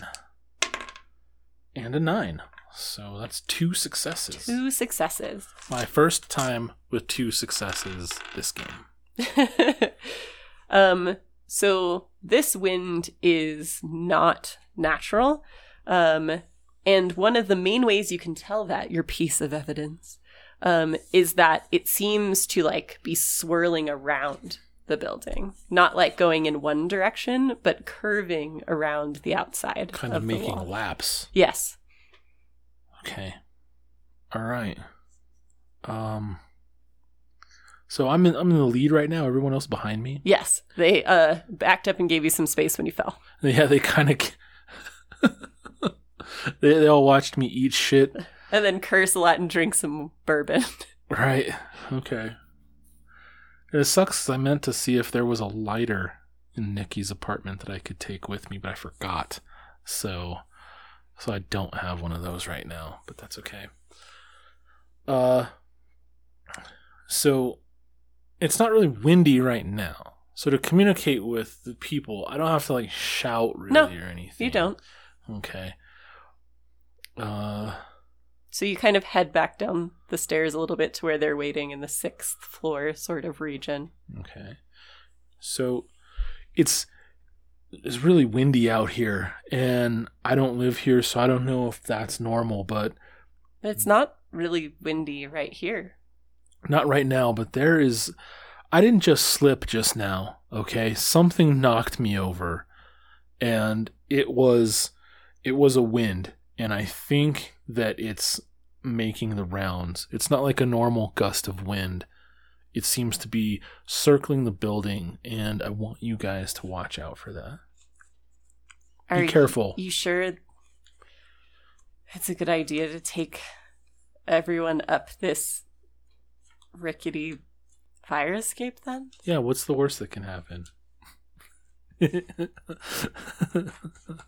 No, it's not necessarily a good idea, and but you know we don't have any like mountaineering equipment or whatever. We can't do the whole tie each other to together by our waists thing that you see people do.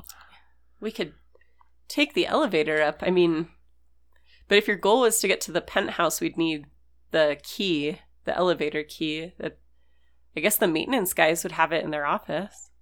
Okay, where's the maintenance office? Uh, 5A. On the fifth floor, Yes. and we know how to get to the fifth floor.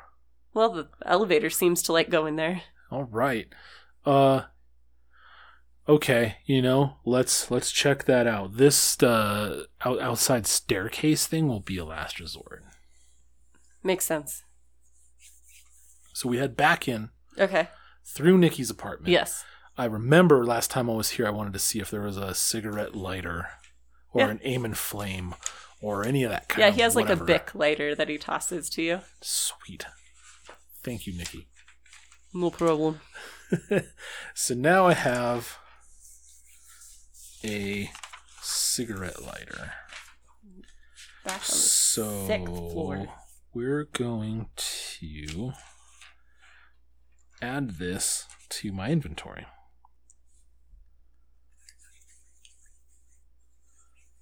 Bic lighter. Good.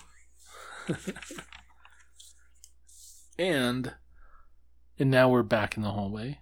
All right, so you've left Let me. Just, just roll. I mean, no reason, so don't worry about it. I don't in general. Okay. So you leave his apartment. He kind of closes the door, locks it behind him, um, and you see someone at the end of the hall. Okay, Uh, it looks like someone's just working. cool. I'm gonna call out to him. Hey, uh, guy, come here. Come here So for a second. she doesn't turn around. Oh, it's a chick. Yes, Oh, uh, sorry. it looks like a maid. Like she's dusting. All uh, right. She's dusting some framed paintings that are at the end of the hall. Um, Are those the? Is that the elevator end of the hall or the opposite? no, it's the, hall? opposite end of the hall. Okay. Has my crew uh poured out into the hallway behind me? Yeah. Okay. and she's in a really old fashioned looking like maid uniform Mm-hmm. and she's just dusting the frames of the paintings on the wall So does my uh my holler to her kind of like die mid stride kind of as I sort of as I start to notice like this doesn't seem like the kind of income level of building that would have a staff, you know, for that sort of thing, let alone in that kind of uniform. And that's just kind of weird. She also does not react to your call at all. Yeah, I'm gonna eye her with my you love eyeing everything. Man, no. You can determine whether something comes from natural or supernatural origin, and it's called eye for the strange. So when something looks fucking weird, which this is a World of Darkness game, is gonna happen all the damn time. this story in particular is like strange on strange on strange. yeah, so it's no like it shouldn't come as a surprise that I'm gonna use eye for the strange Yeah, left, no, right, and center. I just like the idea of like you walking out to the hallway and you see something and you're like, give it the hard eye. and then you like go look out the window and you give that the hard eye. Like you're just walking around eyebrow first, like at everything. like, like Nikki tosses me a lighter and I'm like dun dun dun. Yeah. it's this dramatic hamster or whatever at everything. and everyone just stops and like watches you do it because you're just like shaking at the thing. it's like okay, before this becomes too much of a Saturday Night Live skit. Let me Yeah, use your eye. check to see if this maid is strange. All right. I swear, dude, seriously, I seriously need a box to roll my dice. Do you want a lid? Because I have a lid. I'm thinking about it. I'm thinking about it. Okay. Okay. Nice, dude. I got a 9 and a 10.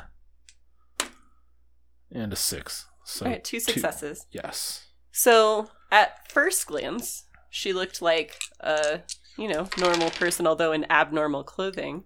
Um, but giving her the hard eye, you see now that she is slightly translucent, and so are the paintings. Okay. You can see the wall behind them. All right. Well, um I don't have any uh ghost busting experience.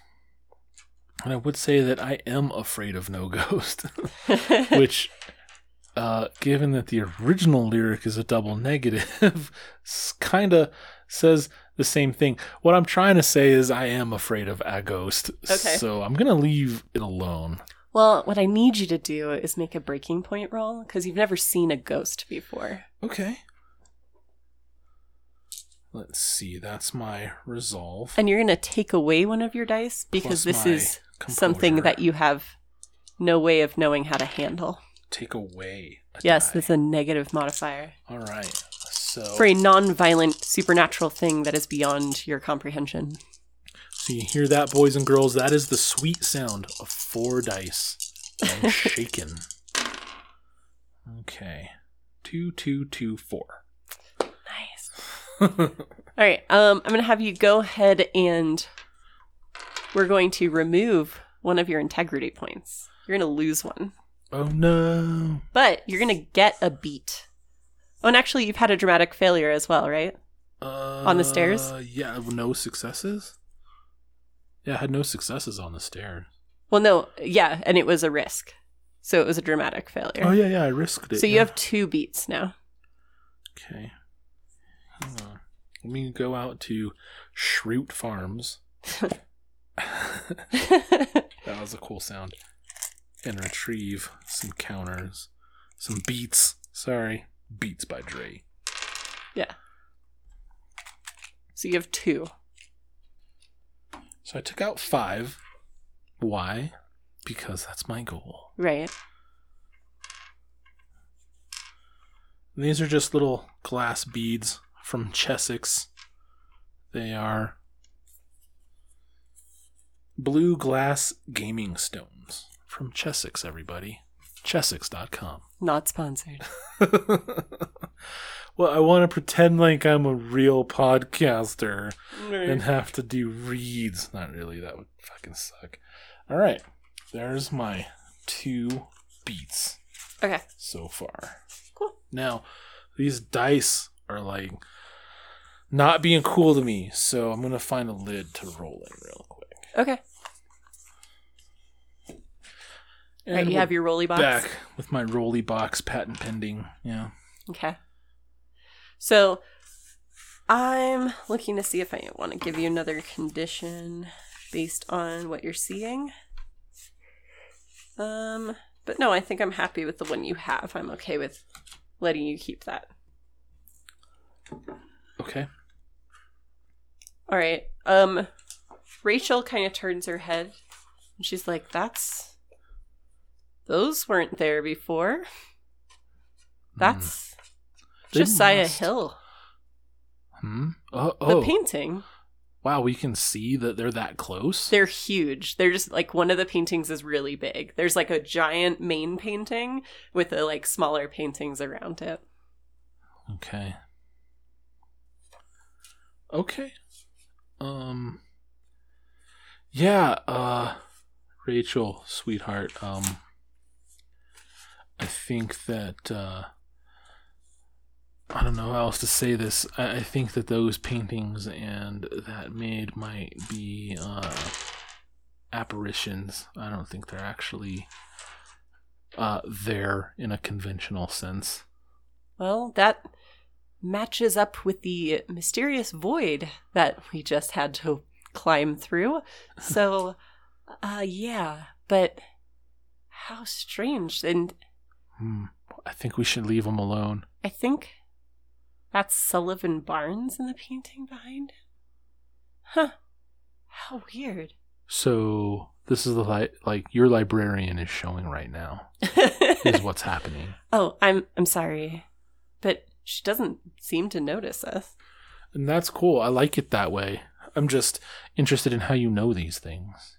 Oh, well, it's, you know, a little bit of local history, especially when you're living in a historic building. I mean, that guy's face is on the plaque out front.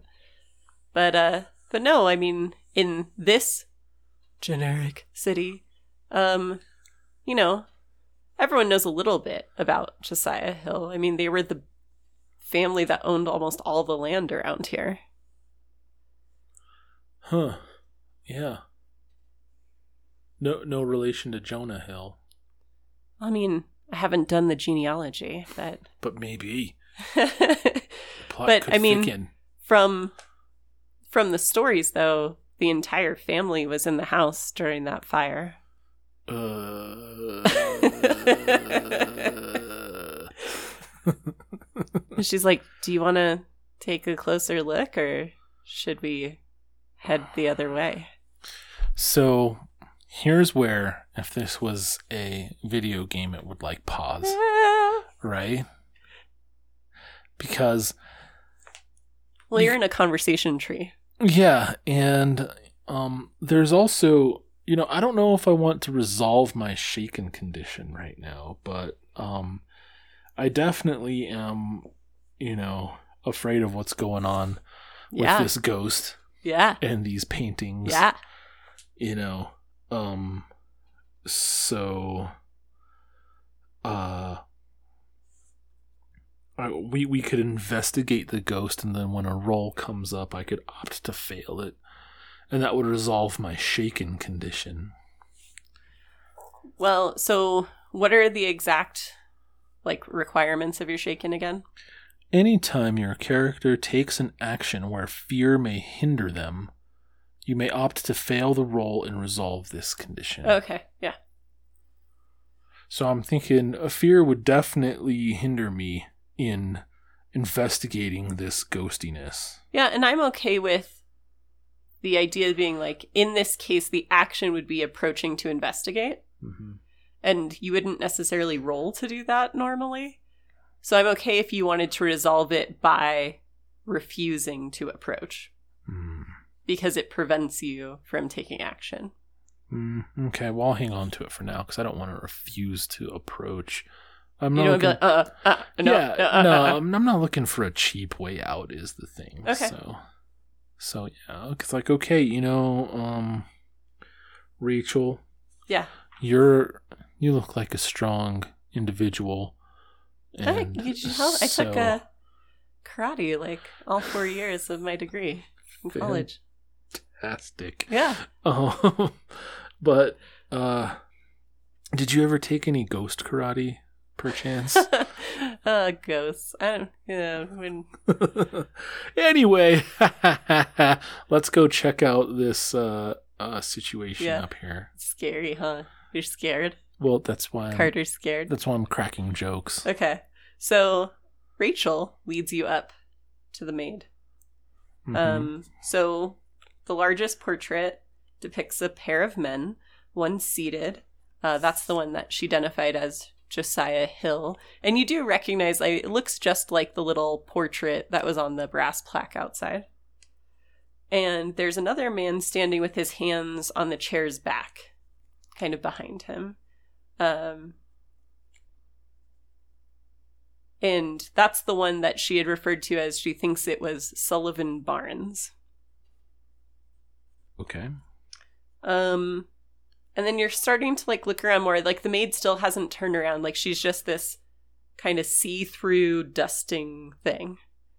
Um but then you notice that the portraits start to burn with an unseen flame. So you don't see fire, but you see the canvas like stretch taut and kind of darken. Um and then you see that the maid's skin starts to darken and wither. Okay. Um, and then you see her uniform start to smolder and smoke. And she turns around and she looks at you, but not really at you, like through you. Like she Oh. doesn't see you. Okay, that's good. And she just looks like she's pleading for something. And then everything vanishes. Okay. So, um, that is consistent with um, the knowledge that I have of what uh, befell what this building. The building that was on this land before the apartment was built. There you go. Yeah, The The- Hill Manor. it washes with what happened at Hill Manor. Yes. So, um, So Rachel kind of reaches up and like touches the wall where the paintings were, and she's like, "It's, I mean, it's like they weren't here because they weren't here. It's mhm. so weird." yeah, that kind of washes with what happened to Hill Manor. If you think about it, She gets to resolve her condition, um, leading you into a ghost. Luckily, a non-violent one, but she just walked you right into it, which was part of hers. So you may take a beat for her resolving her condition. Oh, nice. I helped Rachel resolve her condition. technically this is your party so you get credit for their stuff as well Hmm. Interesting. but yeah so um she's like well what what were we doing again Um, we were. Oh, yeah, that's a good question. What were we doing? you were heading to 5a the maintenance room to find the elevator key to the penthouse That's right. That's right. So we were gonna uh, take the elevator to the third floor, which would end up well you're gonna try to go to the fifth the floor fifth. yeah you might just be able to go to the fifth floor no one's tried that yet just saying Yeah, I'd say this calls for uh, Science? a healthy bit of a scientific approach to the situation. Yeah. All right, so you head back to the elevators? Yes, we rejoin the party by walking back down the hallway. Yes, Because we went the opposite way to look at the maid ghost. yes. Everyone looks kind of like confused and freaked out, which is not abnormal for what's been going on so far. Turned out to be nothing, guys. Don't worry about it. At least nothing now, at least. Yeah, exactly. So, you know, no point in dwelling on it. All right, so you guys go back to the elevators. Let's take the elevator to the fifth floor. So you get in, you pull the gate down, Mm-hmm. you kachunka the five, Right? and the elevator lurches and goes down. And the doors open, gate still closed, obviously, and the wall says five. Cool. Sounds like, or it, it appears as though we made it to the fifth floor. True. So, let's open the gate.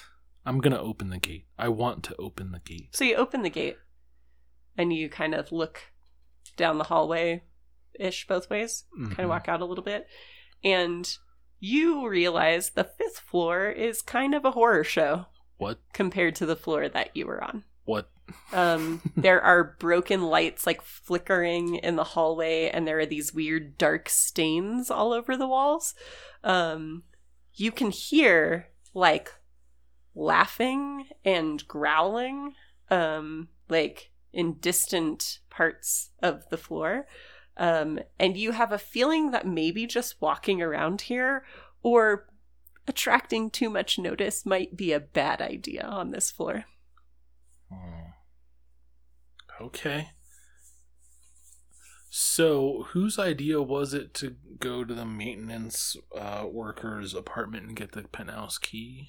Well, you had mentioned you wanted to go to the penthouse. People were kind of worried about trying to use the fire escape. So Right. you so it was brought up that the maintenance guys would have, have the key in their office. Okay.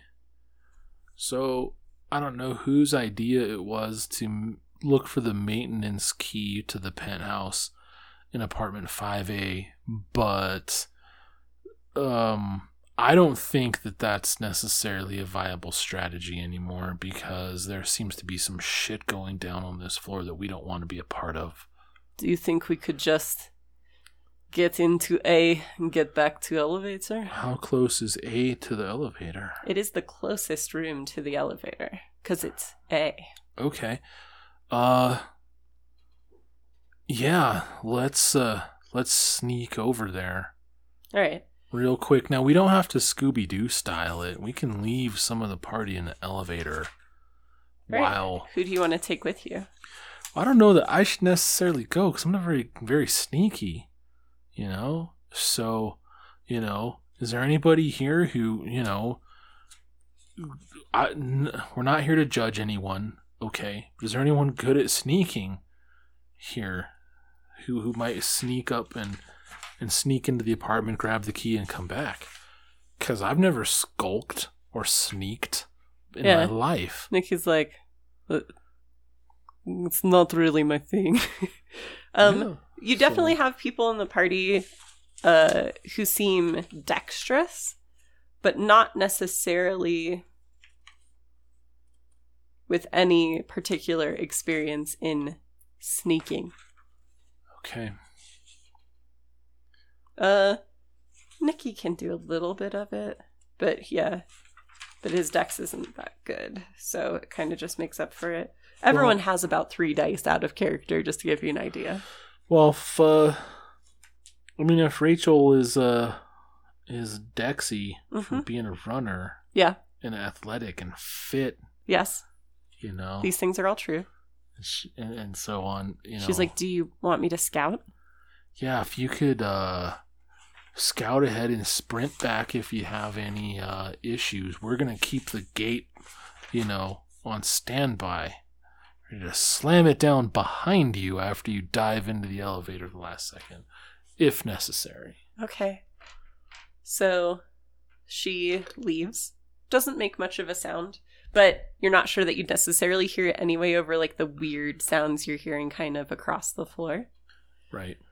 Um and it's takes a couple minutes, but then you see a shape round the corner. And it's Rachel. And she's like hurrying back to the elevator. And she's like, the door is open. Uh but I heard like rustling.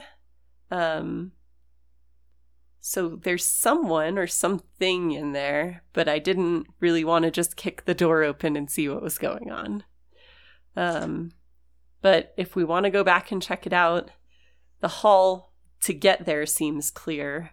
Um, I mean, I guess we can also try taking the fire escape down from Nikki's apartment because it's A to A. But I don't know if we want to try going through the window. Yeah, we don't even know if this key that we need is in there. Well, I know that both the maintenance guys have the key because sometimes they have to unlock the elevator for like the fire drills and stuff like that. Um, and I think they also have like if any of us lose our keys, there's like a key box, you know, with all the hooks and stuff, like in the office. So So the office is in their apartment. 5A is the maintenance office slash their apartment. Okay.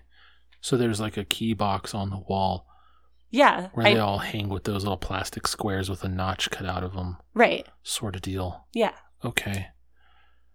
Uh, yeah. If, if the coast is clear, let's let's go check that out. All right. So, Who's with me? I mean, everyone will go with you okay. if you're going. Yeah. Um, and much like Rachel told you, the door to the office is open. hmm Um, it has a little placard on it that says Maint 5A. Okay. Um, and you hear like kind of scuffle from within, like shuffling sounds. hmm Um, there's an iPod lying on the floor right in front of the open door. And you can hear like music blasting on it. It sounds like punk music. It's all like tinny and far away, but it's like it's loud enough that it's kind of covering the sound you guys are making. Okay. I'll pick it up. All right, so you, you have an iPod. Bling. um, Fantastic. I'm not gonna pause it or anything. okay. Is it trailing some earbuds or Yeah. something like that? yeah, that? they're like little earbuds attached to it. Okay. I'll kind of as as I walk forward, hopefully I have a high enough dex to be able to walk forward and, and wind those uh earbuds slowly around it Okay. without pausing it or turning it off. Yeah, you're able to do that. That's not a problem. Cool. So you're trying to be quiet, is what I'm gathering. Yes. All right. So what would you like to do? So the door is open. It opens in. Um, but you know you'd have to like. It's not all the way open, Okay. so you're gonna have to get close to look through it, or you can like kick it open, no, I guess, or no, no. whatever makes you happy. Terrible. So I'm gonna take a position by the hinge side okay, of the door. I'm gonna give Nikki a significant look. yeah, and I'm gonna kind of look at the uh, knob side of the door yeah. You're giving him the go look in there with the idea, and, and I'm gonna put my hand on the door slowly as all of this, and this pantomime uh, is intended to convey that uh, you know I'm gonna stand here and I'm gonna push this door open. Yeah. And as I do, you're gonna be on the other side, and we're both gonna kind of look in, but you're gonna be ready to clobber something yeah. if necessary. So he kind of gives you a nod, reaches in his pocket, and he puts some brass knuckles on his on his left hand. Okay, I'm gonna kind of look at him like with with that uh, slightly bemused. Yeah, he gives you a grin, Okay, a little wink. and I'll give him not bad face. Okay. So Alright. you push the door open. And hopefully there's no squeak There is not. This is a well oiled hinge. because it is the maintenance Yeah, office. They do I their mean, job. I was kind of expecting this. Yeah. I'm not gonna lie to you. So Okay. you see when you open the door, like you and Nikki are kind of standing there together in the doorway. Mm-hmm. And there are two men in maintenance outfits. Mm-hmm. Um, the residents would recognize them. You do not. Um, and they are pushing and shoving each other um, over a corpse slumped against the back wall. Um, they are making kind of growling noises at each other, and every once in a while, some one of them will say something in this like weird broken gibberish that makes no sense. And you can see that the corpse's clothes are all torn and bloody. Um, there's an apparent wound across its throat. Um, you can see that one eye is like hanging from the socket in its face.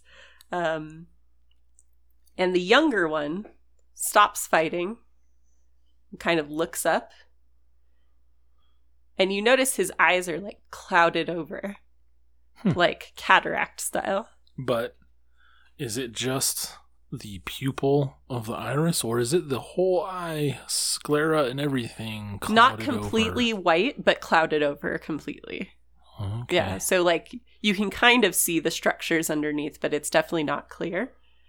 And So I'm gonna go ahead and assume. Now this is an assumption yes. on on Carter's part hmm that this is supernatural in Origin. I'm not gonna eye for the strange it. He's just gonna make this call yeah. that th- based on how his other eyes for the strange have been going and what the the general atmosphere of Uh-huh. this floor that this is not natural. Now whether he's right or not, no idea. Right. This is just what he has made up his mind Right. is taking place So right now. the older man like looks up sees the open door sees you guys out there and like kind of sh- scurries off into the back room hmm um and the younger one kind of like It- locks on your location At what point can I look around for the uh, the key hanger box? yeah you want to do that really quick Yeah.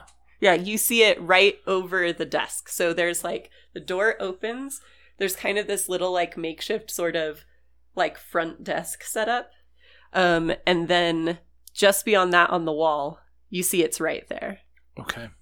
and uh so the younger one like straightens up Mm-hmm. He goes and he jumps over the desk at you At me. well at you guys in general at the doorway Okay. all right so i need you to roll your initiative Can do. My initiative is five. okay so you're gonna roll your 1d10 and add 5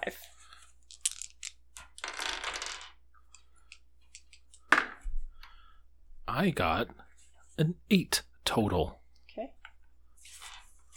I'm just rolling initiative for everybody else really quickly. So rachel got a 9 nikki is gonna go in between because he tied but rolled lower on the roll off um and then michael got a 6 and then brandon that's the maintenance boy he's gonna go last. Okay so rachel gets to react first um, but she's not in the doorway right now Mm-hmm. but you see her kind of drop into this defensive posture and like put her hand out and kind of keep Janice behind her. Okay. Respect. All right. Nikki Nikki actually steps forward. Good. That's what Um, he's supposed to do.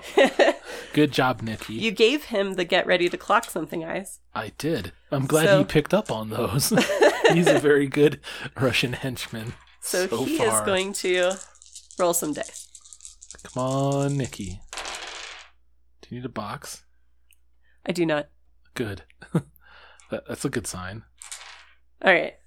So, all right. So, Nikki takes a swing, but the maintenance guy question mark is moving really erratically and strangely, and so he kind of doesn't quite connect the way that he wanted to.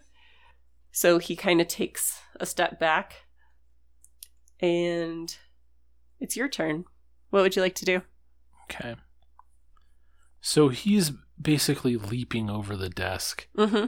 at us. Yes. And this is a sort of hallway sort of environment. Yes. Okay. Um I'm going to focus my considerable will Yes. and using my mind I'm going to try to deflect the uh, maintenance boy into the wall. So if he's leaping towards us, I'm going to try and deflect his trajectory into the wall on Nikki's side of the hallway. Okay. Um, and the less dramatic explanation of what I'm doing is I'm going to spend a willpower to attack with my telekinesis ability. Right.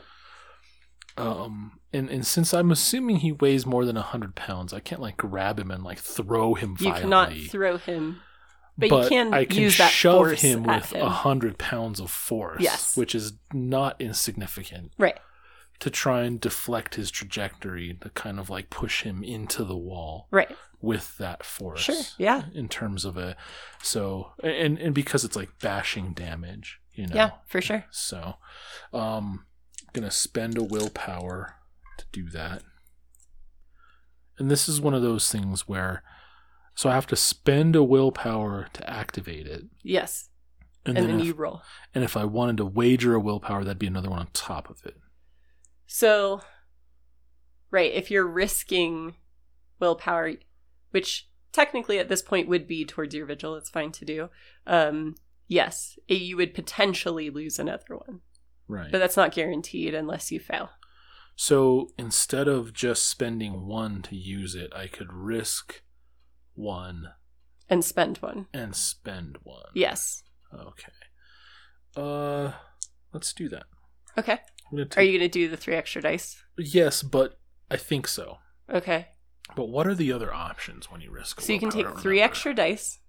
You can change the rule from 10 again to 9 again. I had to double check that. Mhm. Or you can change the rule so that three successes are an exceptional success. But in this case, since it's an attack, that wouldn't really work. So I only have four dice. So I think I'm going to hedge my bets with the bigger dice pool. Okay. sounds good. point. All right. So I spend one no matter what. Yes. So this technically, I mean, it's not a ranged attack. It sort of works like a melee attack, but he can't use his defenses because he can't see what's coming at him. Yeah. So any successes you make will turn into damage because he has no defense. Okay. Okay. And that's uh I'm attacking with this ability, so it's telekinesis plus occult. Right. So it's two plus two. Two. Yeah. Total four plus three for my wagered willpower. Right. Okay. See one one success so far, Okay. And yeah, I only got one, Okay. but I get an additional willpower for that. Yeah. So you get the one back you spent. Right. So let's just do that. Lots of erasing All in this game, boys and girls. So he kind of leaps at you, and what it looks like functionally is that suddenly he like twists to the side and like scrabbles up onto like the counter of the desk and is kind of like crouched there. Yeah. And uh and that that's with like, you know, I have the the furrowed kind of Nick Offerman brow, Right. you know, with the the stern eyebrow of concentration at him. So I Right. flicked my eyebrow and my stern wrinkly Right. between the eyes at him and and that's what happened. That was a result. If I may. I approach this as a collaborative storytelling game. So if I Yeah. make up shit that happens, obviously the storyteller can override that, but I try and help. Is all I'm saying. Yeah, absolutely. So Michael kind of like moves into the room past you. Oh, Michael, yeah. Yeah, the paramedic. He's a thing still. Yeah. He like sees the body. Mm-hmm. He kind of makes a face, but one that tells you this isn't the worst thing he's seen. Okay. Um, and like gets this really determined sort of look on his face. Um, and just kind of like rushes at the maintenance boy. Mm. So he's going to try to knock him off the counter, which is going to be a dirty fighting move, which he has a specialty in. Nice. So he is going to have a few dices.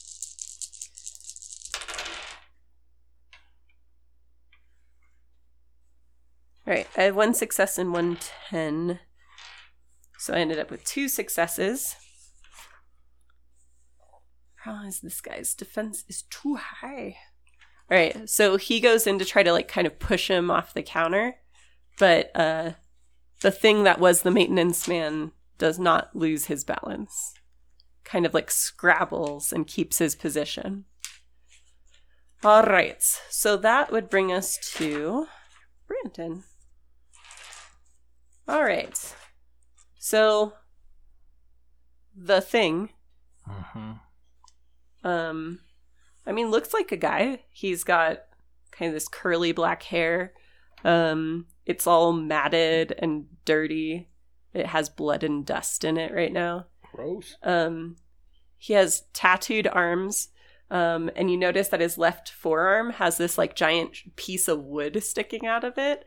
It looks like it was part of a door at some point. Um, and he just kind of like screeches and he makes another leap. And this time he's going to leap at Michael because Michael is the closest person to him.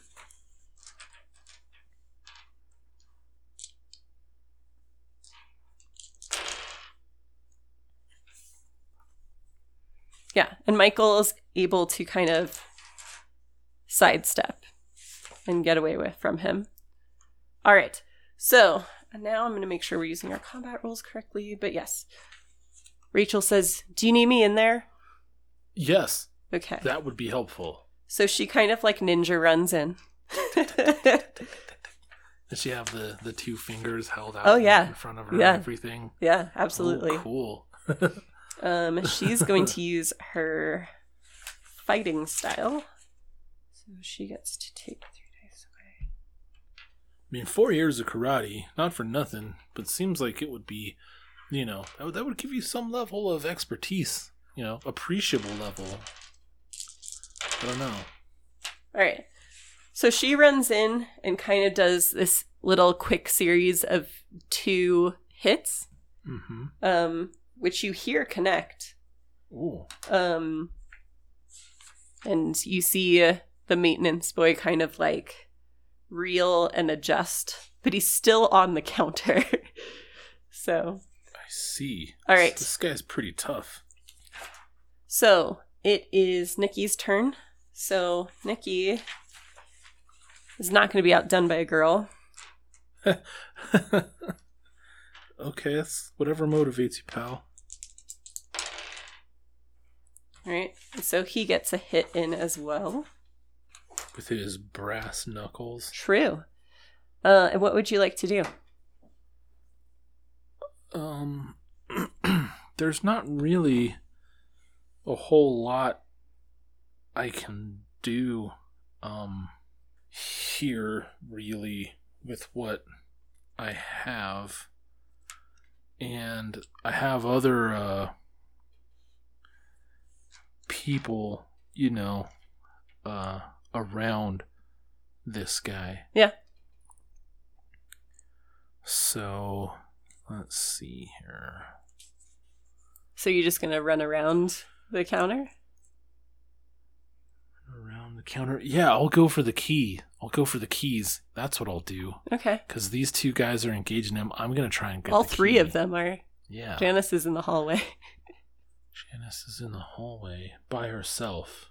Well, she's like right outside the door. She did not come in to where the body and the fighting were. Well, that's good. Yeah. Just she can just stay there for now. She has merit in other ways that will become apparent later.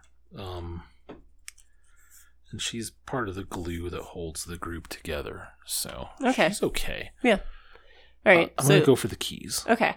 Um, I would like you to roll a breaking point for the body, Okay. but I'm going to give you one extra die because you are not focused on it. You are doing something else. But I'm assuming your character hasn't seen a murdered body before.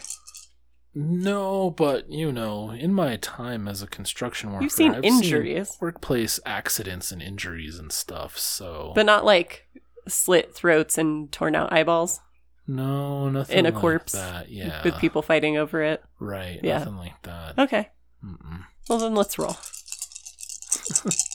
I do have an eight, That is a success. so that'll do it. All right. So you do not lose any more of your integrity. Which is good. I'm starting to fall from grace.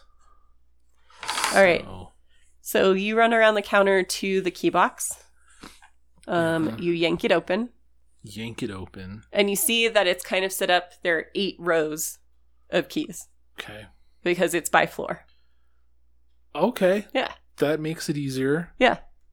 So you're going to spend this turn getting the penthouse key. Mm-hmm. Okay. So you see it, it's right at the bottom in the eighth row. There's, it says there's two keys there. Um, one is like a long kind of metal shaft almost, Mm-hmm. and that's labeled Ella. And then there's one that looks more like a house key. Okay, I'm gonna grab them both, of course. Okay. All right, you do so. Put them in my pocket. of Okay. My sport coat. Well, you grab them. That's your action for this one. Grab them. They're in my hand. Yes. Okay. All right. Um, and then Michael's gonna go. Michael gets another hidden, kind of like pulls his legs out from under him. Um, so the maintenance guy like falls on his butt really hard on the counter. Mm-hmm. He's kind of on his back right now. Okay. The maintenance guy's uh, knocked over on top of the desk right now. Yes. Okay. So his like head's kind of towards you right now. Mm-hmm. All right. Um, and then it is his turn. So let's see what he's gonna do. He's gonna use his move to get up. It's not. Yeah, it's not my turn yet. So okay. Tis not. And who's he gonna strike out at? Probably Michael, since Michael just knocked him over. Yeah. So he only gets two dice. Alright. So he gets a good kick in Michael's face. Hmm. So Michael kind of staggers back a little bit. He seems fine, but you know, kick in the face is not pleasant. All right. Um, and then it is Rachel's turn.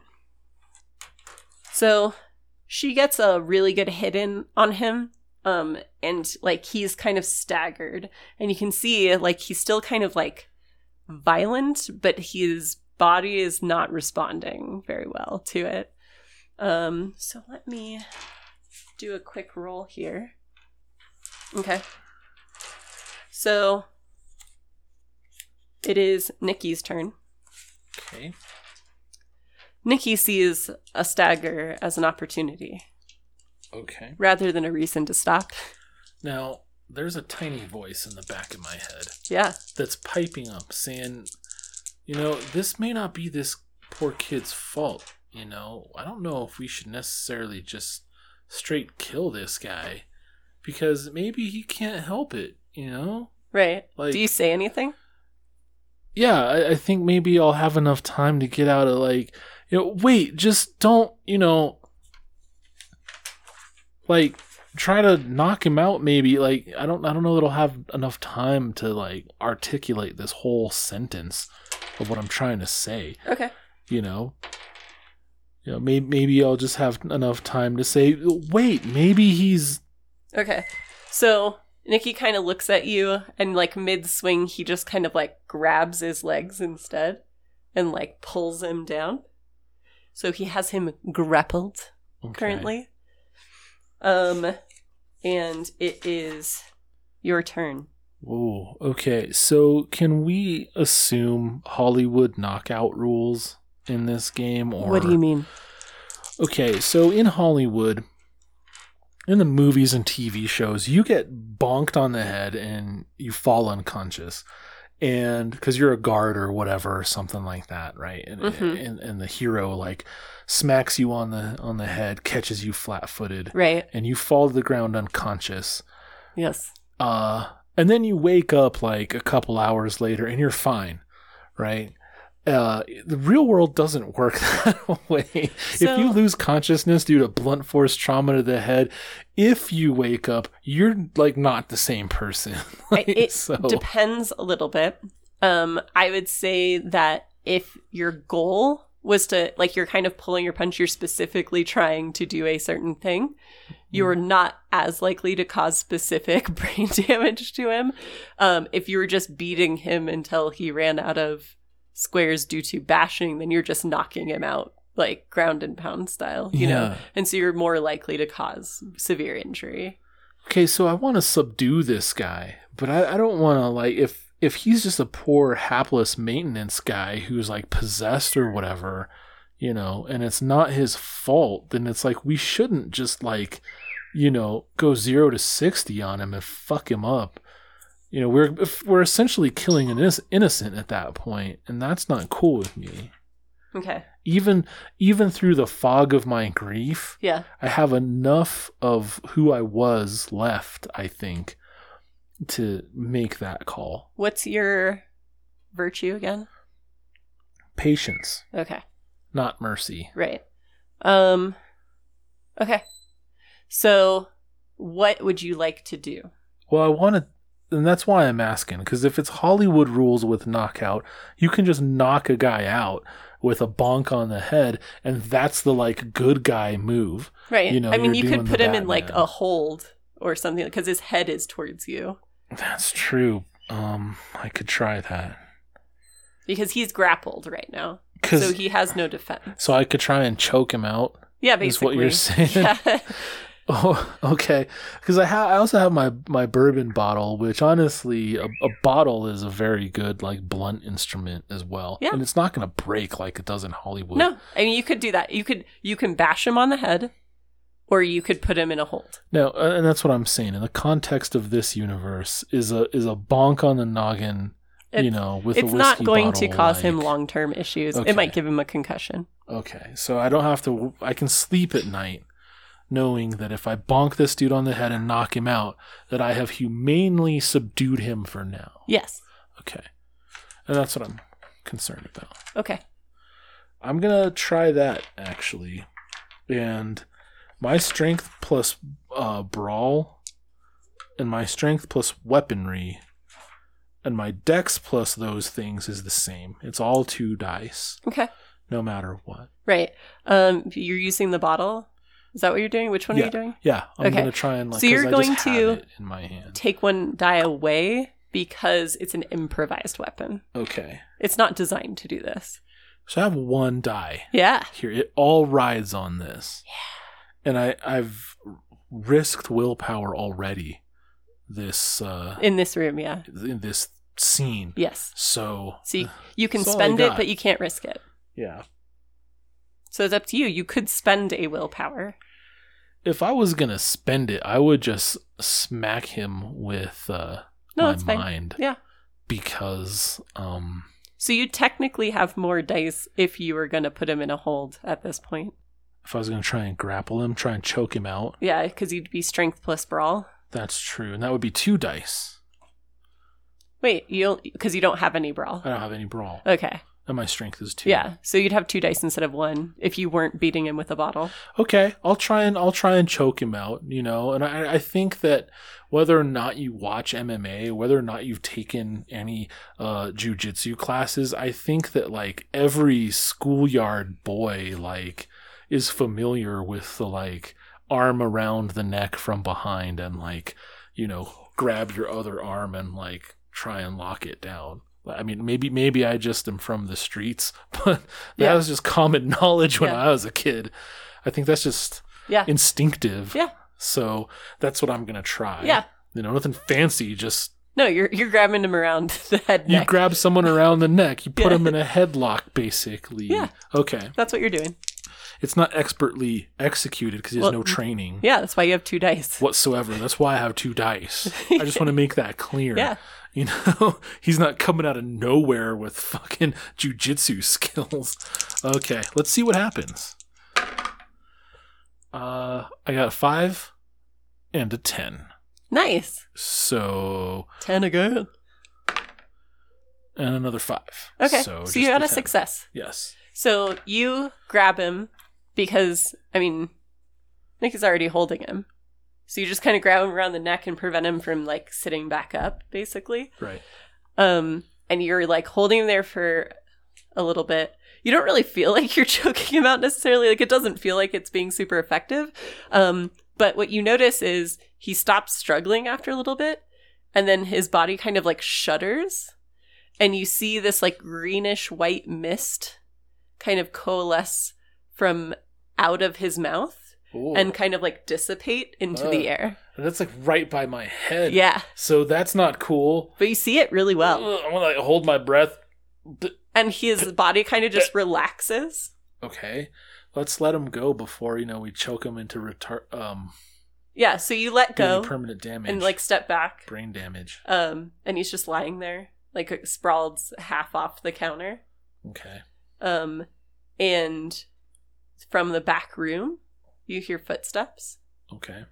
and you see the other man come out, Mm-hmm. Um, his eyes look normal, Okay.